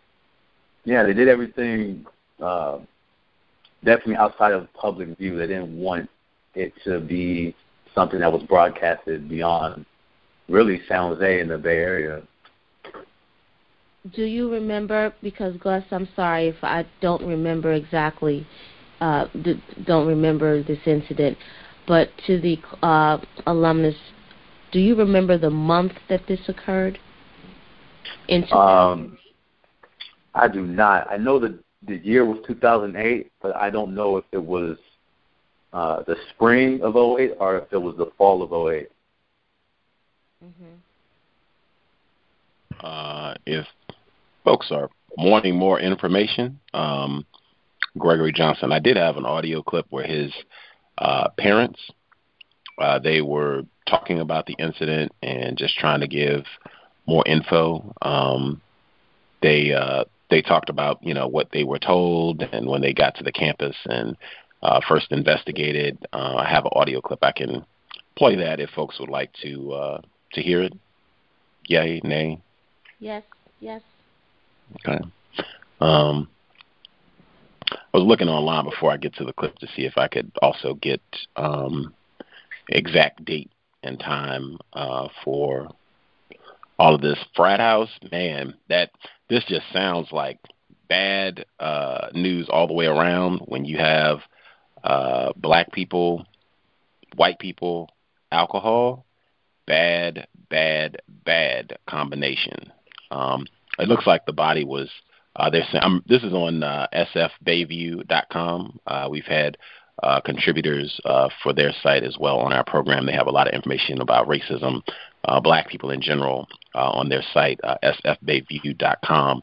Uh, the frat house death of Gregory Johnson Jr. remains unsolved, uh, and they say that Reverend Denise Johnson, Gregory Johnson Sr., and their family still actively search for answers concerning the death of their son, Gregory Johnson Jr., in the base of Sigma Chi Fraternity House on the San Jose State University campus on November 22nd, 2008. So that would be fall uh, 2000. About this time, I mean, wow, we're almost uh, five years to the day that this incident happens. Um, hmm. How about that? Uh, I'll play the audio clip so you can hear directly from uh, his parents. Uh, folks that dialed in, uh, if you can keep the noise down, mute your line, what have you, I can mute for you. And then as soon as this concludes, uh, we can come back on and folks can share any thoughts. Uh, this is uh, the hanging of Gregory Johnson Jr. Uh, this interview is from 2011.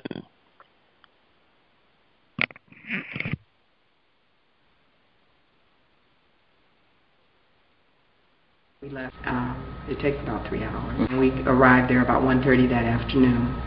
Um, it takes about three hours. Mm-hmm. And um, when we got there, there were about five carloads of us because people came in from Los Angeles, family members, Family. and Yeah. all that. And uh, when we got there, they were disinfecting and cleaning the house. You could smell the pine sol. Okay. Um, I asked immediately to go where uh, they found him. They claim they found him, and took us into the basement. And uh, he said that he found him in a seated position with an electrical extension cord, the heavy-duty extension cord wrapped around his neck. And uh, he cut the extension cord down, he said, and he had to get help to lift him into a chair. And he put him in a chair. And she, yeah, my my daughter-in-law, my daughter-in-law recognized it. She kind of looked at it, and he said, "Oh yeah, that's Gregory's phone," uh, you know. Mhm. So um, we took the phone. Okay. Okay. Later, we found out that they had lied and told the evidence collector that came that day. There was somebody that collected evidence there. Yeah. They told them that that wasn't his phone. Okay, my daughter-in-law went through the phone that night. All of his pictures had been erased out of the phone. And someone plugged the phone up, charged it up, and it was you. And and they tried to call his um voicemail. voicemail at 8:30 that night. Well, he was dead. It wasn't him. It wasn't him. He was dead at 2:45. So they.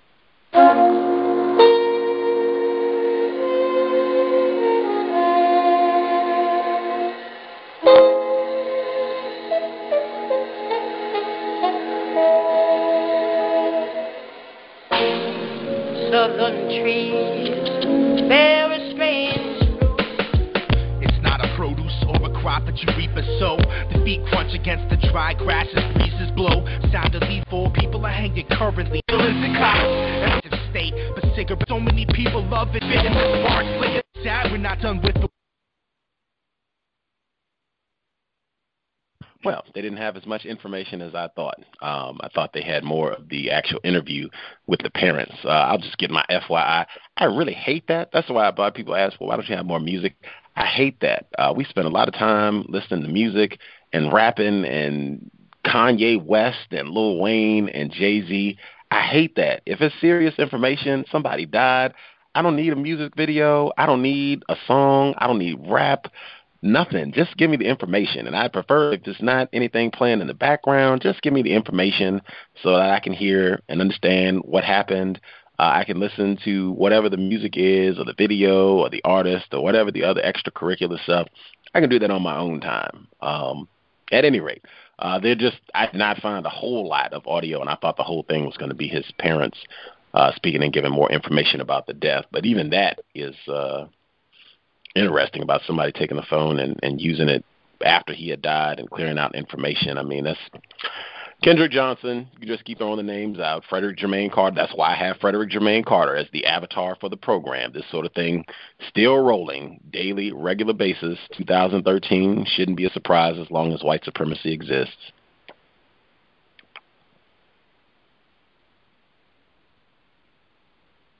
I heard an interview with the mother where she gave a vivid description of her son, and she said he was a very muscular person. He was over six feet. He was a, um, I think she said he was a physical trainer that worked at Bally's and one of these sports center, and he was in very good shape. But he was in this white frat house, and he felt so comfortable, which which is something that with our children and not telling them about racism, that he would feel that comfortable to go and go to sleep, be all defense defenseless. And she said that apparently they had to have attacked him while he was sleeping, bashed him in the head because it broke his neck. Mm.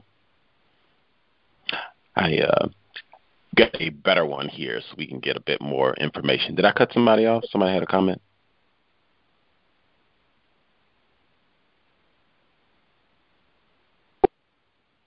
Oh, okay, cool. Yeah, I found a better audio clip. Uh, this one should give us a bit more information without uh, the music videos and all the other craziness. Uh, we will try this one. Uh, I hadn't even heard of this case. Uh, that's why I'm glad there was attention uh, on this incident happened because I hadn't heard of this at all. We were not on the air in 2008 when this happened originally, so I wouldn't have been able to cover it or have a program about it. But I'm glad to be hearing about it now. Unfortunately, most of the reports that I have seen uh, detailing this incident, they have not mentioned Gregory Johnson Jr., uh, which, in my opinion, that major part of what happened, I don't think you can uh, do an adequate job of explaining this event and what's happening now without talking about that, as well as the uh, African American Studies Department being uh, rumored to be closed down, or they would make an effort to do so. Uh, okay, this is uh, uh, should be a better one here. We'll try this one, uh, given more information about what happened to uh, Mr. Gregory Johnson Jr. context of white supremacy.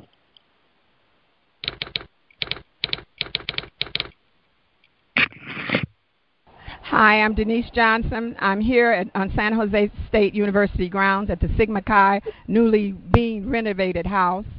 Uh, it did not look th- like this in 2008 when my son was murdered here, November 22nd, 2008. But uh, they claim they found his body in the basement, and it would have been that uh, lower level in the back. Um, they claim that he committed suicide, that he hung himself, but he had no ligature marks on his neck it took me 13 days to get him home because they would not let me view his body. The coroner wouldn't here in Santa Clara County. And it took me 13 days. When he got to the funeral home, I took pictures, and he had a six inch long crack on the back of his head that was oozing brain matter. And his neck was also broken. It wasn't from a hanging. He had no marks, no bruises. Impossible from a hanging. That's impossible. Uh, but his neck was broken. Uh, we've been fighting this for the last five years. Uh, we've gone on board with Lawless America, and we hope to take this further than the state of California because we will never give up in finding who killed my son. I was waiting for justice to work, and justice never worked in my case as it does in so many other cases. If you don't have the money where you can buy justice, it just doesn't work. Uh, I will fight this until my, the, my end days, my end times. Uh, this somebody has to know. Everybody, somebody knows what happened to him. There, this house was full of kids when he died. There was a party the night before. When he got in, there was a party going on, and um, there were a lot of kids who knew what happened. They had grief counselors out here. They had uh, the alumni out here. They were notified before I was notified that he was even dead. I wasn't even notified until seven hours after he had died. The FBI uh, investigated this as a hate crime, a criminal investigation, and it went to Washington, D.C., to Eric Holder's office, where everything stopped. Everything stopped right there in Washington, D.C.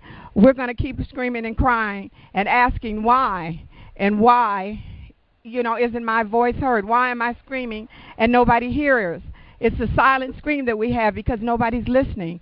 Nobody cares about a student that had everything going for himself, that was on his way to being something in this world. Obama told us to send our children to school and things will be better. Well, things weren't better for Gregory Johnson Jr.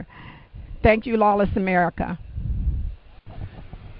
Hi, it's Bill Windsor. I'm standing here in front of the Sigma Chi fraternity house. A young man just drove up on his motorcycle talked with us for a minute. He's a member of the fraternity. He joined the fraternity uh, uh, after this uh, incident took place here at the house. But a very impressive young man, so it's clear that Sigma Chi has quality people in the fraternity today. He said that he'd heard a lot of stories about this, that, that even today people burst into tears when it comes up, that he had heard nothing but wonderful things about who he calls Junior uh, Gregory Johnson Jr., and apparently the guys called him Junior. And uh, he wouldn't go on camera, but he made it very clear from the things that he said that he wouldn't stand for something like this happening, and he thinks that the truth, whatever it is, should come out. And uh, he does say that people are very upset about it, and nobody ever had anything but positive things to say about uh, Gregory Johnson Jr. We've asked a couple of people, uh, nearby fraternities, to go on camera, and nobody wants to do it.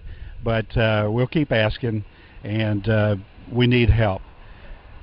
The family was denied evidence of an FBI investigation on the basis of national security interests. Now, what in the world does that tell us? They claim it's a matter of national security. The death of a young man in the basement of a fraternity house during a party doesn't make sense to me. We need a private investigator who will take this matter and investigate for these people. We have a list of many of the people who were here that night. It wouldn't be a tough job. We need to track these students down now who mainly have probably graduated and get the truth and find out who it is that I believe murdered Gregory Johnson Jr.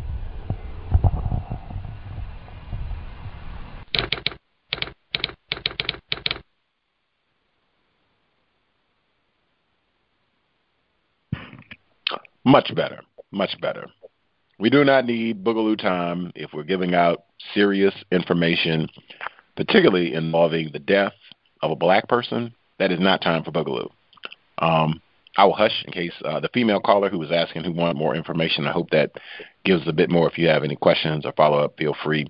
Um, I would just say I'm, if anything about the incident we've been talking about this evening, man, with these white thugs putting a bike lock around this young male's neck, it could have easily been another and matter of fact it could have been a ritual that they were carrying out. Now that i think about it that this is five years apart they could have been planning hey we're going to do the same thing we did five years ago and you know whatever. Same thing. Nothing ever happened. Suicide. Oh well. Another nigga dead. I'll mute my line. Uh, if folks have any questions or what have you feel free uh, press star six if you're listening in and you would like to participate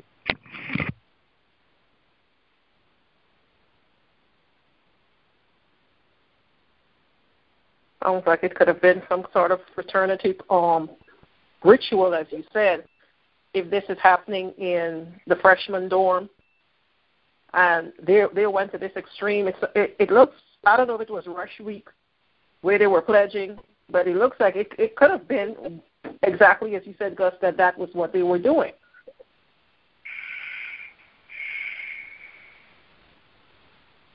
Can I be heard? Yes, sir. Okay, I, that clip that you played, that, that that was interesting. That the I guess the white man that said um, a couple of things about how the fraternity members were upright and stand-up people and all that nonsense. But then when he talked about the FBI and the family that was trying to get information, that they denied them and saying that it was a matter of national security. I'm trying to figure out as to what exactly would that does that mean? Because that's that it that it makes it sound much more serious than somebody killing somebody and you know trying to go through the normal course of an investigation. So for it to be a matter of national security, that that opens up a whole the other questions that need to be answered. Can I be heard? Yes, you can. Um, you are thinking along the same thoughts that I was when um, um, Brother Gregory's mother talked about how it got to Eric Holder's office and stopped. Then the um, racist suspect reporter talked about what you were talking about the national security and these people these boys being upstanding think about the kind of guys in a fraternity uh, who are upstanding and the families that they come from where their families oh. may mm-hmm. work the connections they may have okay that, that is quite true because I don't know what where San Jose State, but I know Sigma Chi it's one of the elite white fraternities where it's, it's very selective. Not too many people get into them.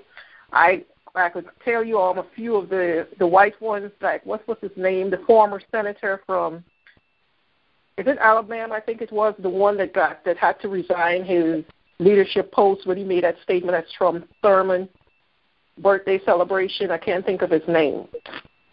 He he is a member of that fraternity. There are quite a lot of those U.S. senators in Washington D.C. They are members of Sigma Chi. So it's one of their it's it's, it's not quite up there as Skull and Bones, but it is under that same prestigiousness on these college campuses. So these, as he said, these these children parents they come from money, they come from big business, they have connections. That's why it was shut down. They renovated the house. They tried to get rid of the evidence. They tried to, um, to close it down, and they didn't do anything about it.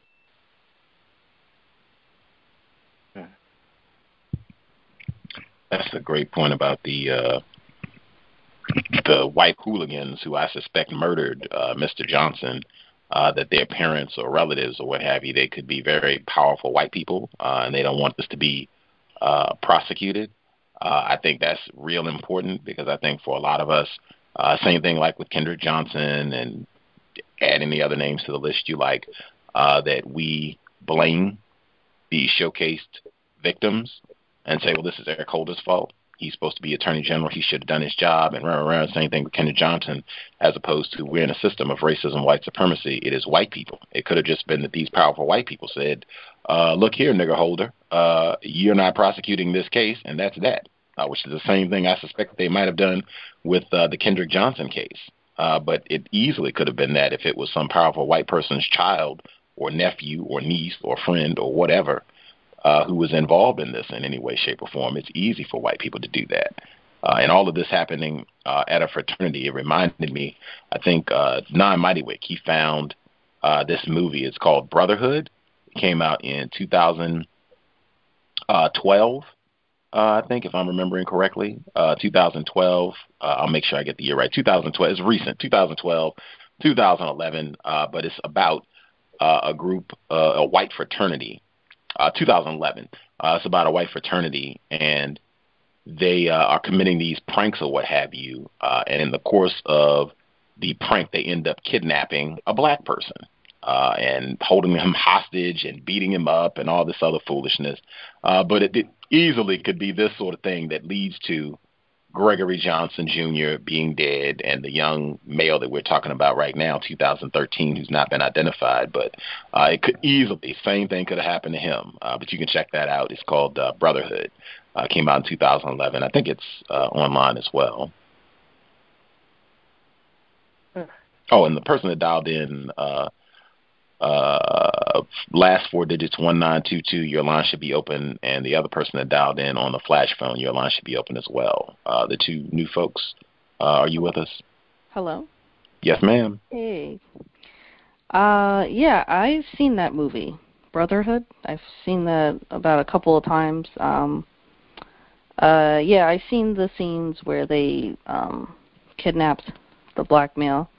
Um, from what I remember, they held him hostage um, because they thought he was gonna, um, I guess, tell on them because they robbed his convenience store.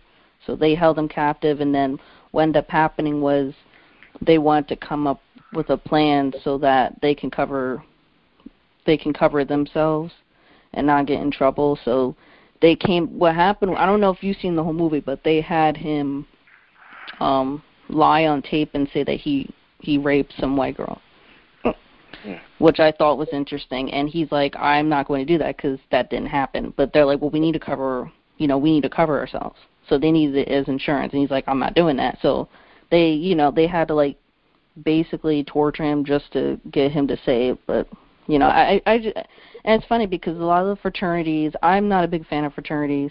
I went to a college where it was majority of white people, the population of black people there was uh, like I would say five percent, and majority of fraternities were white.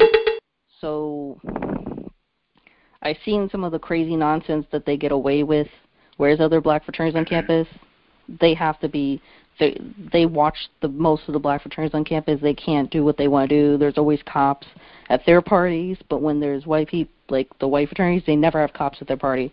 They go around vandalizing the whole campus. But black people, black people, they can't do it. It just will not happen. So I, I, I, I understand. Like with, like I'm, I'm not surprised when that when I heard about that happening, because it's a lot of it, and I feel like that's kind of with the white fraternities. Um, I think that is something that they practice racism in the fraternities. Um, so I'm I'm not surprised by that. I mean, you know that's it, it's sad but what are you going to do you know? So.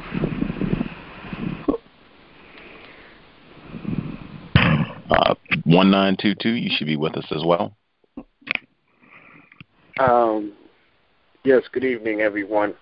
Um my, the question i was going to ask was uh was, was this fraternity a white fraternity but four four already answered that question for me. Yeah.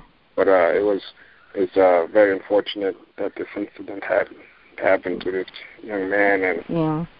it's just uh, it was just it was weird that they they withheld evidence. Well, I mean, I say it was weird. It was racist that they held evidence from the mom like that, and uh, I, I want to give uh, kudos to her for taking pictures when she got the body because had she not done that, maybe we probably wouldn't wouldn't have heard of this uh, story at all.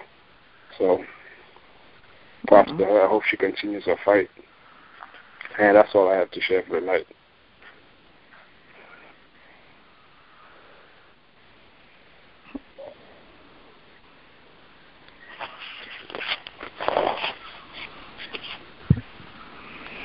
I was going to say, um, during Rush Week on these campuses where everyone is running around trying to get into these fraternities, and if you're on these predominantly white campuses, the the Sigma Chi as well as Kappa Delta for the um for the sorority, those are the two top um clubs to get into for whites. They are very selective, and if you get that, it's going to write your ticket to wherever it is that you want to go in life. Because a lot of the female Congress, white female congresspersons and senators, they are all members of um, of Kappa Delta, predominantly white um, sorority, and congressmen as well as senators, they're all Sigma Chi. If you if you um if you go back to their college records, so they it, it's up there, and a lot of people try to get in it. They do all of these crazy things because they know if they get tapped so to speak, and they're accepted in there, they pretty much have a guarantee to success in life as they move through the corporate ladder as a white person. And every once in a while, they'll pull in a few black, um, Asians, etc., pull them in there to so-called balance things out. But it is exclusively all white. Hmm.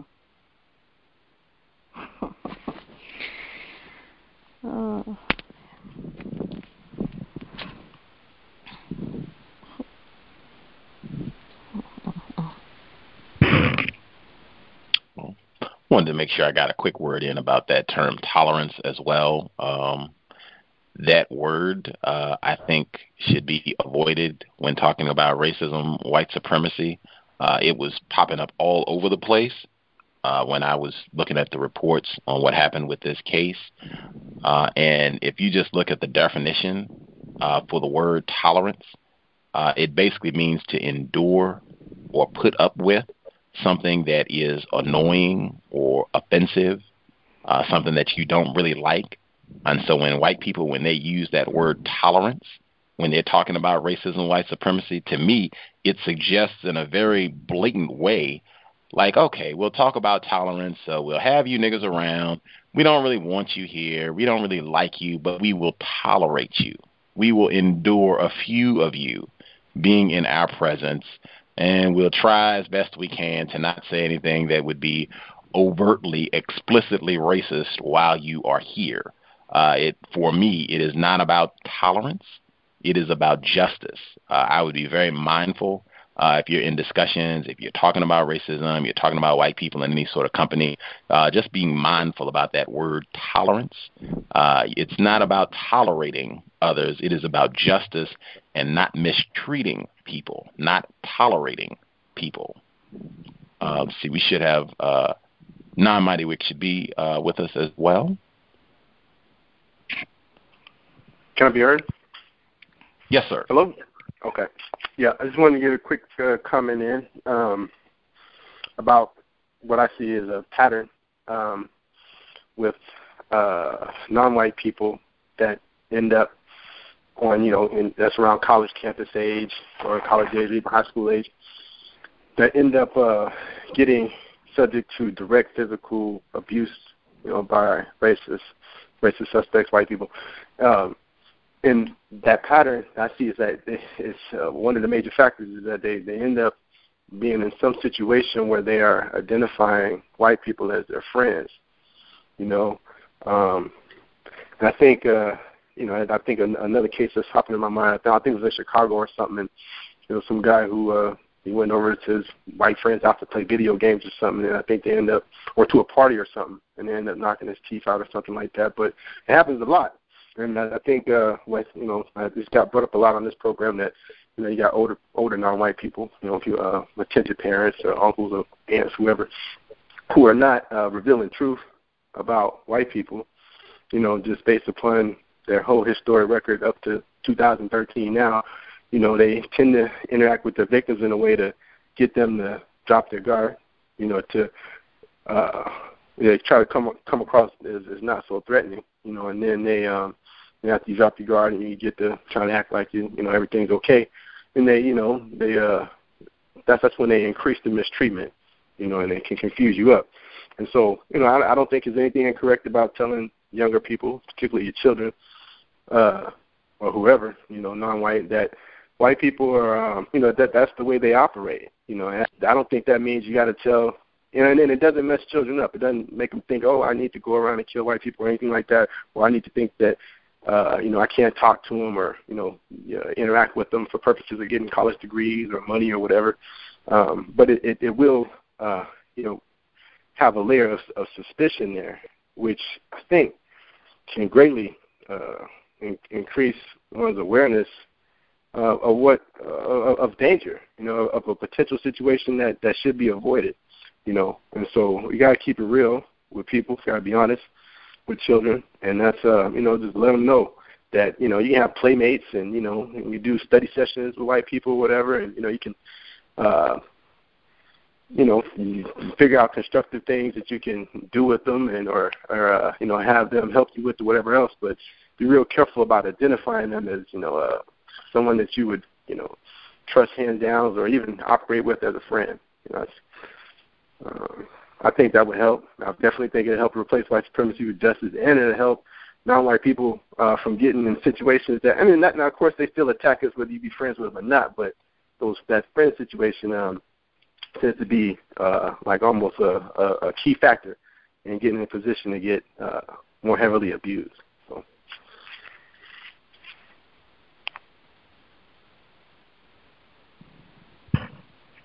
Absolutely.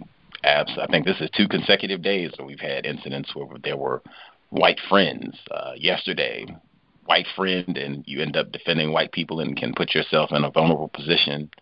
Uh, even with the case in Chicago, like you were talking about, I I thought you were going to reference it was one. It was a teenage black male in Chicago. I think this happened at the beginning of 2012. He was with his white, and these were high school age. He was with his white friends, and they got mad at him and they put a noose around his neck uh, and tried to choke him. And he ended up having to fight and try to run away or what have you, but they got charged as well. That happened uh, in 2012. But like this happens all the time with white friends when your white friends become white terrorists uh, and you barely escape. Uh, in Jasper, Texas, James Byrd Jr., those were his white friends. I'll mute my line.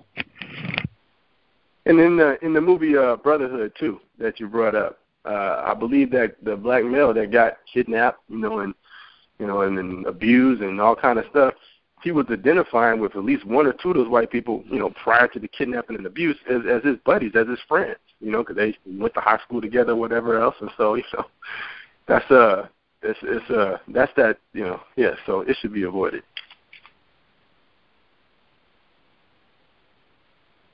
Uh, speaking on that, um, what I find in a lot when I when I speak to teenagers or pre-adults, as I would call them, and you tell them about being highly suspect or to suspect some something, especially as you said, dealing with white people, and you suspect that they could potentially harm you, or they could potentially be a racist. They get highly defensive. It's as if though you're calling you're calling out the person as being racist. I don't see. I don't find it happening with us. We have this thing about us that if you're telling us to be suspect, okay, you know it's dark. You need to be suspicious because you could potentially get harm walking down the street at night in the dark. You have to keep your guard up around you. We don't have a problem with that. But the minute you tell us to suspect white people of being potentially harmful to you, everyone gets defensive. Blacks get um, very defensive as to, oh, you're being hateful. Why are you saying something like that? I'm saying just look at the word. What does the word suspect mean? Look it up, look up the definition.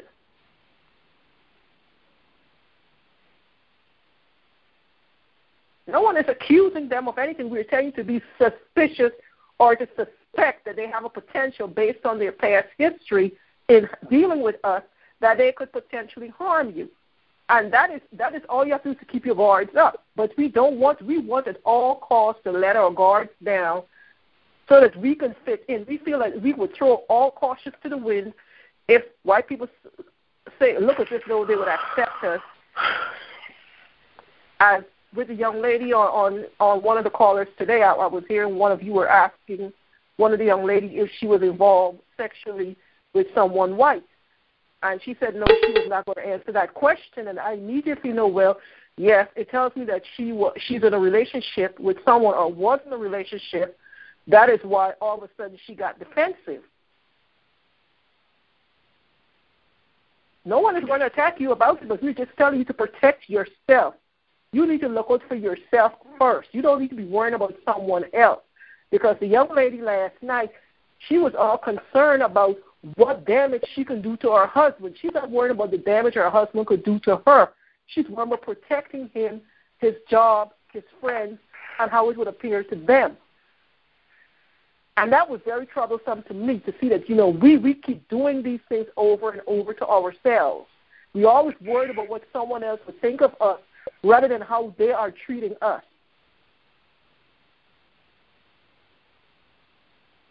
Uh, we had one other person uh, join the line. The person, uh, I think this is you're on the the flash phone, I guess. Uh, your line should be open. Oh, hello. Yeah, Yes, yeah. I, I actually forgot. What I was. I was something that she was saying that it was related to. Um, you oh, can wait come a back to me. Wait. I wasn't even talking about you. Uh, Oh. the other person that uh, just dialed in, uh, Oh. your line should be open as well. Uh, the person, uh, last four digits, 8235. 8235. Um, yes. Uh, um, it, um, it seems to me that uh, that like you know, for I mean, our I mean, our people, you know, like like um, like you were saying, they're like their understanding of white supremacy is uh, very uh, um, you know, uh, is very lacking as uh, as I mean, as, as a people, and it seems to me that uh um, in the sense that like um, for it seems like for us white supremacy, the way that it ha- this operate, like you know these these things have to happen to to maintain the system, and it's almost it's in a sense, and it almost seems like that you know we became so integrated into white American society is that like you know that we you know that it, it has blinded us from you know the racism and and Obama and all this stuff. So it's basically it's like you know I think we're you know we are you know some serious you know trouble and like and I think that uh, you know having us you know especially the the public school system and stuff like that. So I think that like you know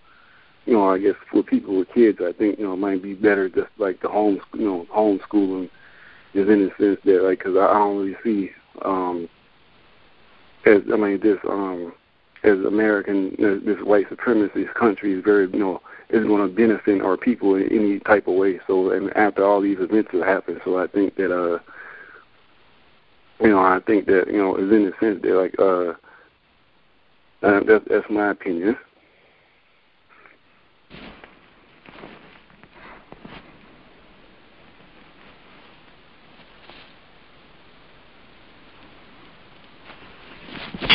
You know, I think I think black people understand on a base level. I mean, just the black people I've talked to, um, they understand on a base level to be suspicious of white people. I think what the what the problem is is that a lot of these black people who get upset when you say this might have white people that they're close to or whatever, and they when they say when you hear you say be suspicious of white people, all they're hearing is oh be suspicious of Timmy, be suspicious of whoever, and they're like, well, wait a minute, I can't be suspicious of this person. This person's my friend.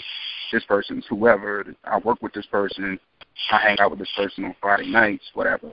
And um, and and that's what makes black people throw their guards up. So I think yeah, the white friends thing is is key to that because I feel like when I see black people operate just on a daily basis, um, in general, black people are very suspicious of white people. Um, just in general, to white strangers and stuff. I'm not sure if anybody has a, a I guess, a different observation, but.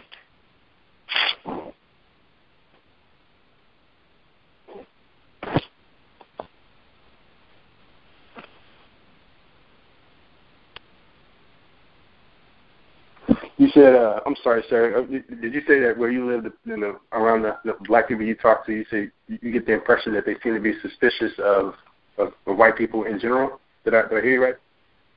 Yes, in general. Now, where where the problem comes in is that some of these black people might have white people that they're close to. So when they hear be suspicious of white people, they hear be suspicious of these white people that are supposed to be my friends, and that's where where they get the where they get the hesitation and they start saying, "Oh, you're being hateful," this, that, and the third. Okay. Yeah, have you have you not noticed, um, or do you think that black people just aren't suspicious of white people in general?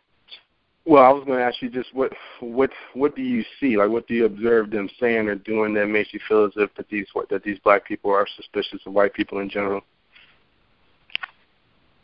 I mean, just what they're doing. Um, just I think that black people tend to conversations and stuff tend to switch or or get uh, interrupted when when white people come in the room. Um, black people talk differently when white people are in the room. Uh, they talk about different things. Um, I don't know. It seems to be a level of suspicion or at least fear or, or something. Okay. Okay. Hello. Hello. Yes, ma'am. Oh, yes, I can hear you. Okay, I I wanted to um, say something about that. Um, I I agree with you on that about um, black people being suspicious of white people in general. I think it's when um, something like like something happening at work that involves like a white person like discriminating against um, a um, if it's not just a black person, a non-white person. Um, most likely they'll start to get suspicious. And what will end up usually happening, well, some like from what I know, the person will ask, "Well, was the person white or black?" And then the other black person will say was a white person, and they'll get suspicious. Or when they find it's a white person, automatically they're going to assume it's a discrimination issue. Usually, from because I've seen that happen at my job, and there was an issue that happened recently with um a non-white person, and me, another black female, and another Spanish female automatically knew it was automatic reaction like the guy was racist automatically like. So I kind of understand what you're saying like I I feel like it's when a situation comes down to it like when they do something that doesn't seem right or they seem suspicious like you can't trust them like if something were to happen then that's when it gets to the point of okay well he said something that doesn't make sense. I think it's along the lines when that happens but in general to be honest with you I don't think a lot of people are suspicious a white person unless they don't know them. But if it's their friend, like like all bets are oh. off. Like they're not suspicious at all. Well, I think that was the point that I was trying to make is that yeah.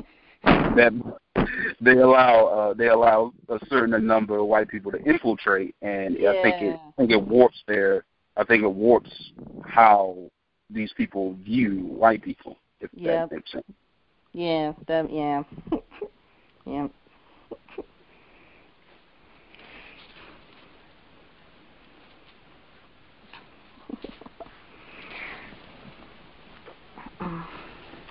Did anybody on the call go to a predominantly white institution?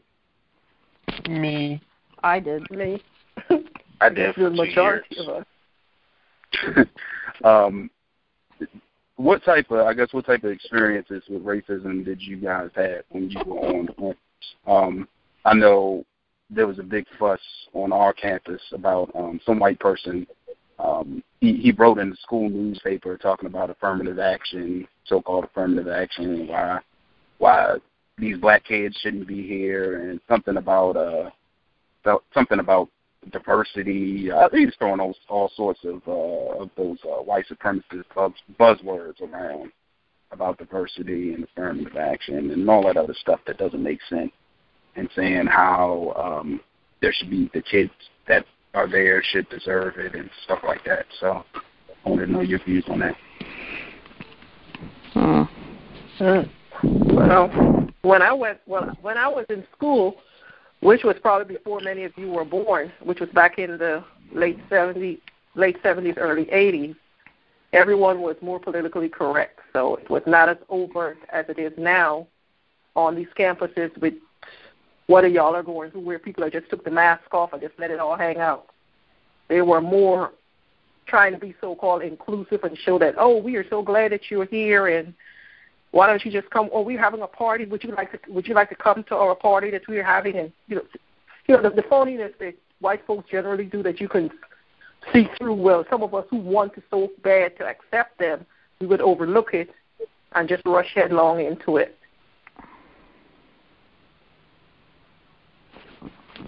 Hello. Yes, I can hear you. Okay. Um, I mean, there's a whole bunch of incidents that happened where I'm at. I mean, from what I remember, from what I found out, uh, they're trying to get. We don't have a football team at my college. We only have soccer, basketball, and tennis. And from what I found out, they got rid of the football team because they started having a lot of black students. Yeah, that's why they got rid of the football team. Um, and now um, there's a couple of black students on campus. Uh, I think it's the Black Student Union. They want to get football back because it they said it would like help more um, black students come to the college, which they're trying to avoid at all costs. They do not want a lot of black students coming to the college. They're like, no, we're not having this football program. So right then and there, you know, they kind of not only was not only the black student union, they they not only knew that it would bring black students, but you know, most students on the campus like football. Some like it over basketball. So they're like, okay, well, we want to have this football team. We're like, no, we got rid of it for a reason. And lo and behold, everyone finds out it's because they're afraid of all these black students coming to the school because where my college is in the surrounding area you have one side where it's one of the richest counties in New Jersey, and then the other side is where all like the what white people would say the, the the this is what most of them say on campus the ghetto area. But I'm serious, they they say like the ghetto areas outside of Mahwah. That would be Newark, Paterson, and they don't want any of the people from over there coming to the school. So that's why they got rid of the football team. And then I know one instance on camp campus. Every time they have parties, it's it's hilarious. Every time they have parties, the fraternities, any black student that has a party, they always have cops there. But that's the, the, every time they always have cops. Any of the white students have parties, which are pretty ridiculously crazy, no cops.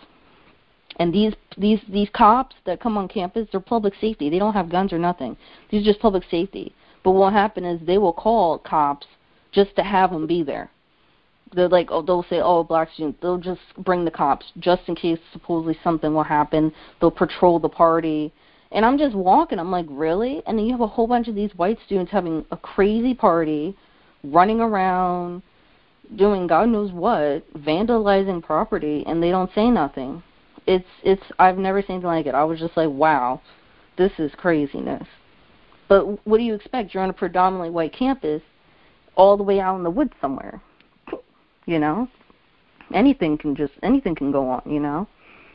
But I get scared sometimes because there it's some like when it gets dark out, I get scared sometimes because there'll be like a whole bunch of white guys walking, like in a group, and you know, and I'm walking like if I'm coming to the path, going going to the store or the convenience store, and I come back, they'll just give me like the weirdest look. It's like, okay, that was weird.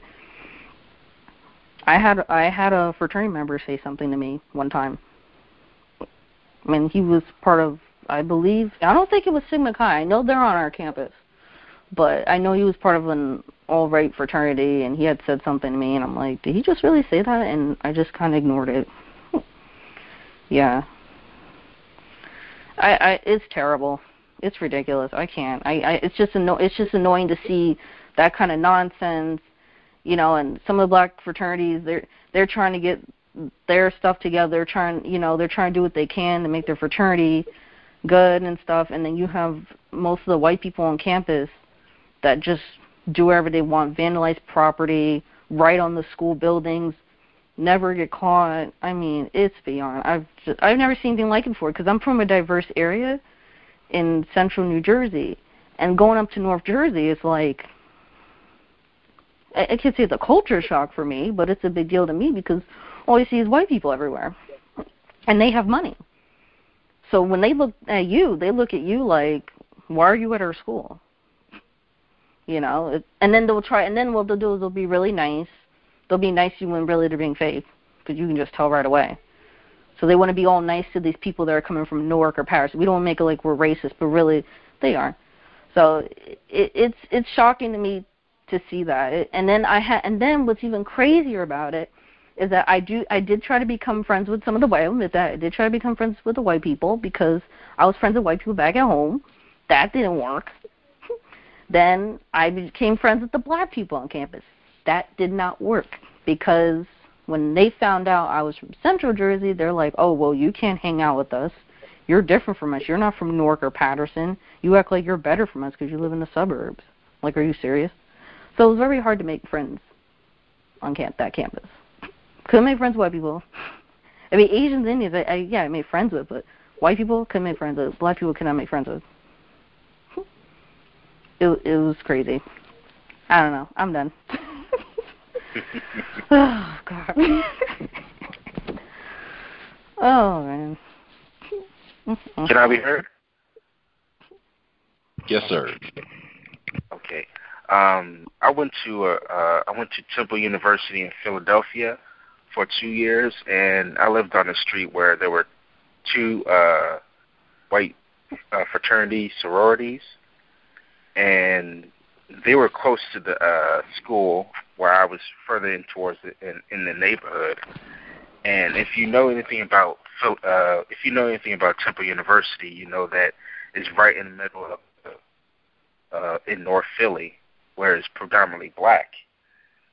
And you was and whenever I walk down the uh, walk down the street towards my apartment on a Friday or Saturday night, you you see that these two frater- two fr- fraternity and sororities they will have these wild parties where beer where beer bottles are all over the place, and you you see that they're making a whole bunch of noise late at night, where you have black people living in there with with their families, and you see that they're um, because they're so close to the campus, they have uh, they're covered by Temple uh, security, and they have some sort of protection. I, I, I haven't really, I didn't really pay too much attention when I was there because I'm in New Orleans now, but I didn't really pay much attention then. But I did notice that they did a lot of outrageous stuff, had loud parties and all that. But by the time summer came, was very quiet on the street. It wasn't as loud. We had a lot of, of the black people that lived on the street. They were able to do whatever they wanted to do, as opposed to just um, being inside their apartment during during the school uh, season. So it's, it's, it was very interesting to see that because I was just learning about racism white supremacy, but it it was interesting to see how much these white people get away with stuff, especially during their uh, college days. Yeah, um, I, my college campus was in a similar location, um, and I noticed the uh, the aggressive um, enforcement tactics from police officers um, mm-hmm.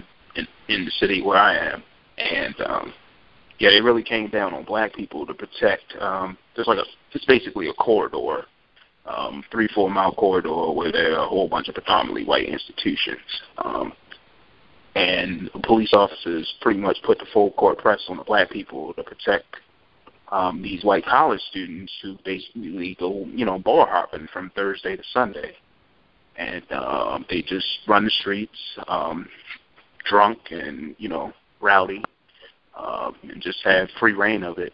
And you know, like they're on top of the world. I mean, they are. I mean, they're white, right? And um, you know, while these, you know, while these black citizens, you know, taxpayers are being harassed by police officers, um, to give some sort of, I guess, cloud of protection around these white students. Hmm. I was at uh, Thomas Jefferson's University, so that was like the constant racist issue from day one all the way through. Um, how are we supposed to feel about Thomas Jefferson, slave owner, former President Sally Hemings, that was cowbell as well. That was our everyday racial issue among many others.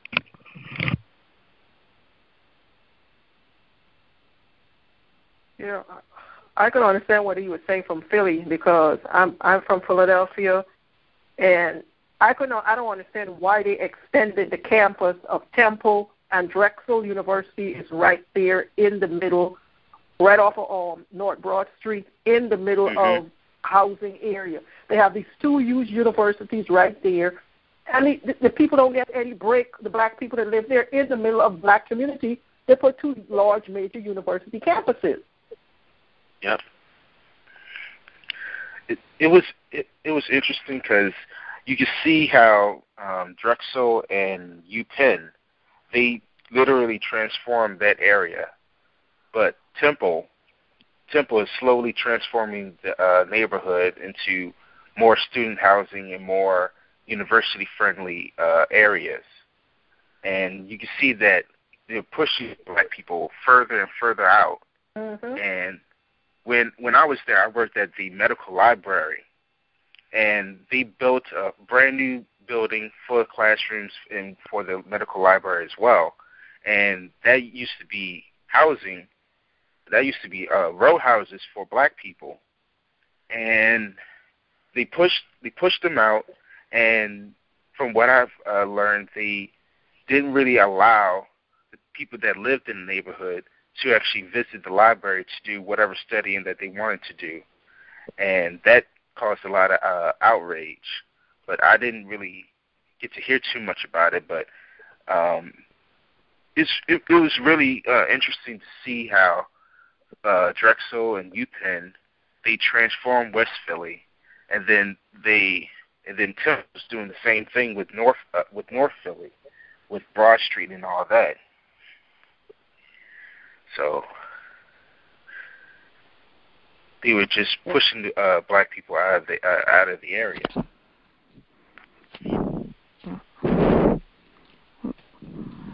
Hello? uh, Johns Hopkins is attempting to do the same thing in uh, Baltimore. Um, the university, the hospital, um, they're basically they're buying up, um, they're buying up uh, housing uh, in, in in East Baltimore, uh, basically basically to move the doctors down there. So they're tearing down the row houses and um, building like these like these developments that have like more nicer, like more expensive townhouses to where they're going to move the doctors in and have doctors like there's big things on the MTA buses like live where you work and you know all this foolishness and um they're moving the black people out into the suburbs. There's a suburb called Edgewood where a lot of black folks are getting moved out to. It's about maybe 15 miles from the city. Um, limited public transportation. Um, I mean, there's other areas in the city that black people can go to, but I know that a lot of low-income black residents have been been moved out moved out there like within the last five years. Last two minutes, uh, there was. I thought I heard a female caller. Do you have something you wanted to get in before we wrap Oh. up? Yeah, um, I just wanted to say at my college we we have the concerts that most colleges have like every year, and they're very selective on who comes to the college.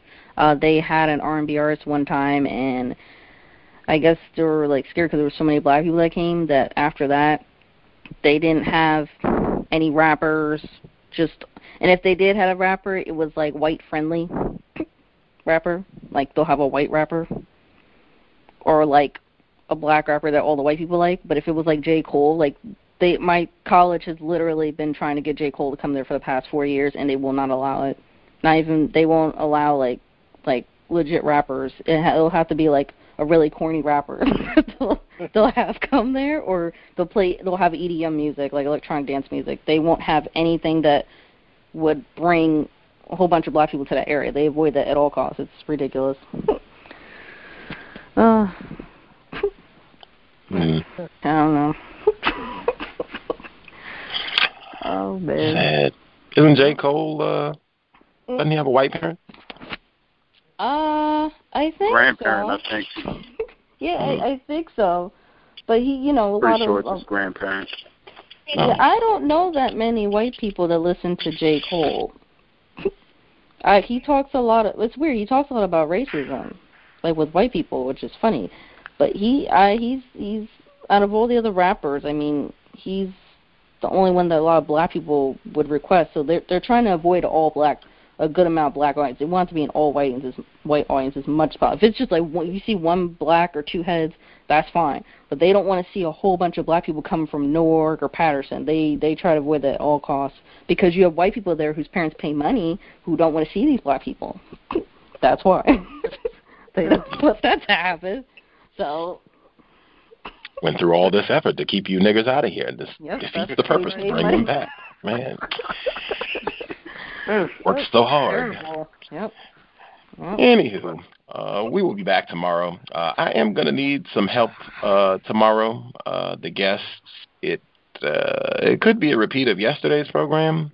Um, I have been griping and sending nasty emails, and even when I don't send emails, I gripe and mumble to myself because a listener said, "Hey, you should have this guest on the program." Because she wrote this book talking about race and how people think about race, what race means, and all that, and very confusing subject. Uh, most people don't think that there's only one race, and they think there's a black race, and you got a lot of different races. Probably some of the people who listen to this program right now. Uh, so I said, okay, sure, that'll be great. We'll do it. And so then I start reading, and on the very first page, she says, well, and this is a non-white person, when me and my white husband had our child, and they wanted us to make a racial classification. And so from right there, it's just like, oh man, had I known this, I'm not sure I would have wanted to do this program because uh, per, uh, permanent damage. I said that yesterday. It's just lots of confusion uh, when you get non-white people, gutter sex, tragic arrangements. Uh, it just lots of confusion defending white people and just not being accurate, truthful, honest about the system of racism, white supremacy. So it has been a real challenge for me to read uh, 300 pages of a jumble of confusion about racial classifications and not even talking about the linchpin of all these racial classifications. White is on top. Like I feel like that just has not been. In, at any rate, I am going probably going to need some assistance uh, from folks who you know can wade through all of this and try to ask some questions and pick out something constructive and what have you. Because I have been many moments where I just want to throw up my hands and be like, man, I cannot, uh, I can't do anything with this, and uh, yeah, that's uh, so I will need help, and plus it'll be at a non-normal time. Uh, it's early. It'll be at uh, 2:30 p.m. Eastern. Real strange time, 2:30 p.m. Eastern, 1:30 p.m. Central, and 11:30 a.m. Pacific. Uh, and morning. The nature. Uh, the book is called "The Nature of Race." Um, definitely not on my recommendation list of books to read about racism. Not even close. Uh, but that'll be tomorrow. Hopefully, we can figure out something that we can learn, uh, particularly when talking to non-white people who are in tragic arrangements, like currently, right now. Um, yeah, that's tomorrow. At any rate, on the upside, Dr. Welsing will be here on Thursday, so that'll be nice to get that out of my system after tomorrow.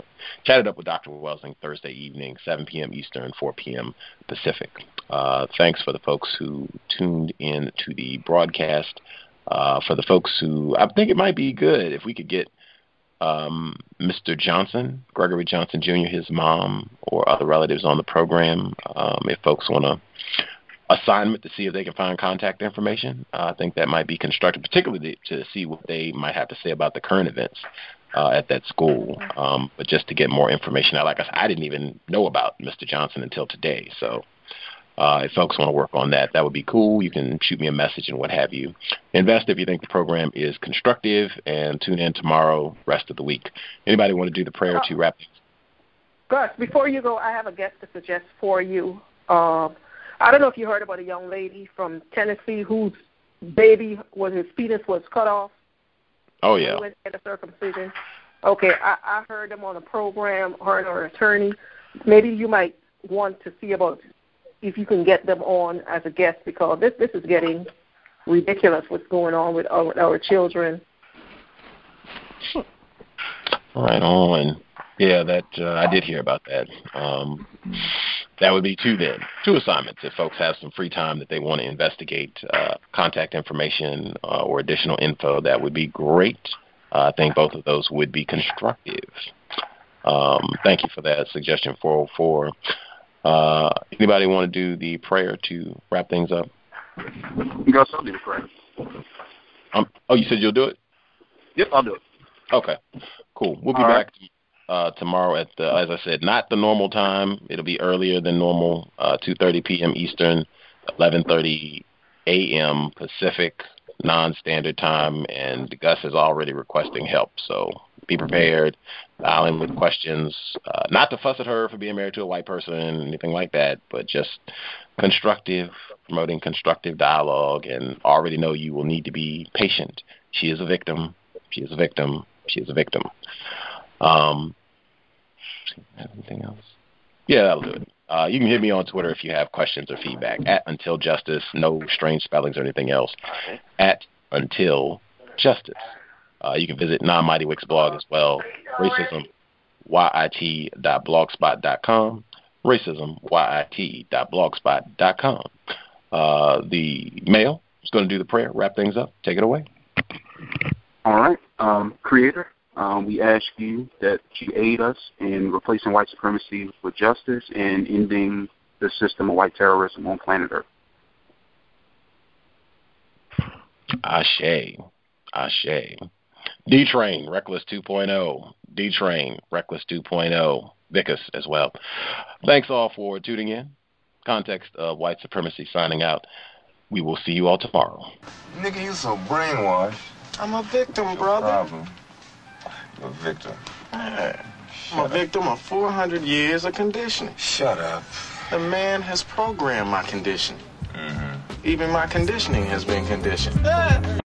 With Lucky Land slots, you can get lucky just about anywhere. Dearly beloved, we are gathered here today to. Has anyone seen the bride and groom? Sorry, sorry, we're here. We were getting lucky in the limo and we lost track of time. No, Lucky Land Casino, with cash prizes that add up quicker than a guest registry. In that case, I pronounce you lucky. Play for free at LuckyLandSlots.com. Daily bonuses are waiting. No purchase necessary. Void where prohibited by law. 18 plus. Terms and conditions apply. See website for details.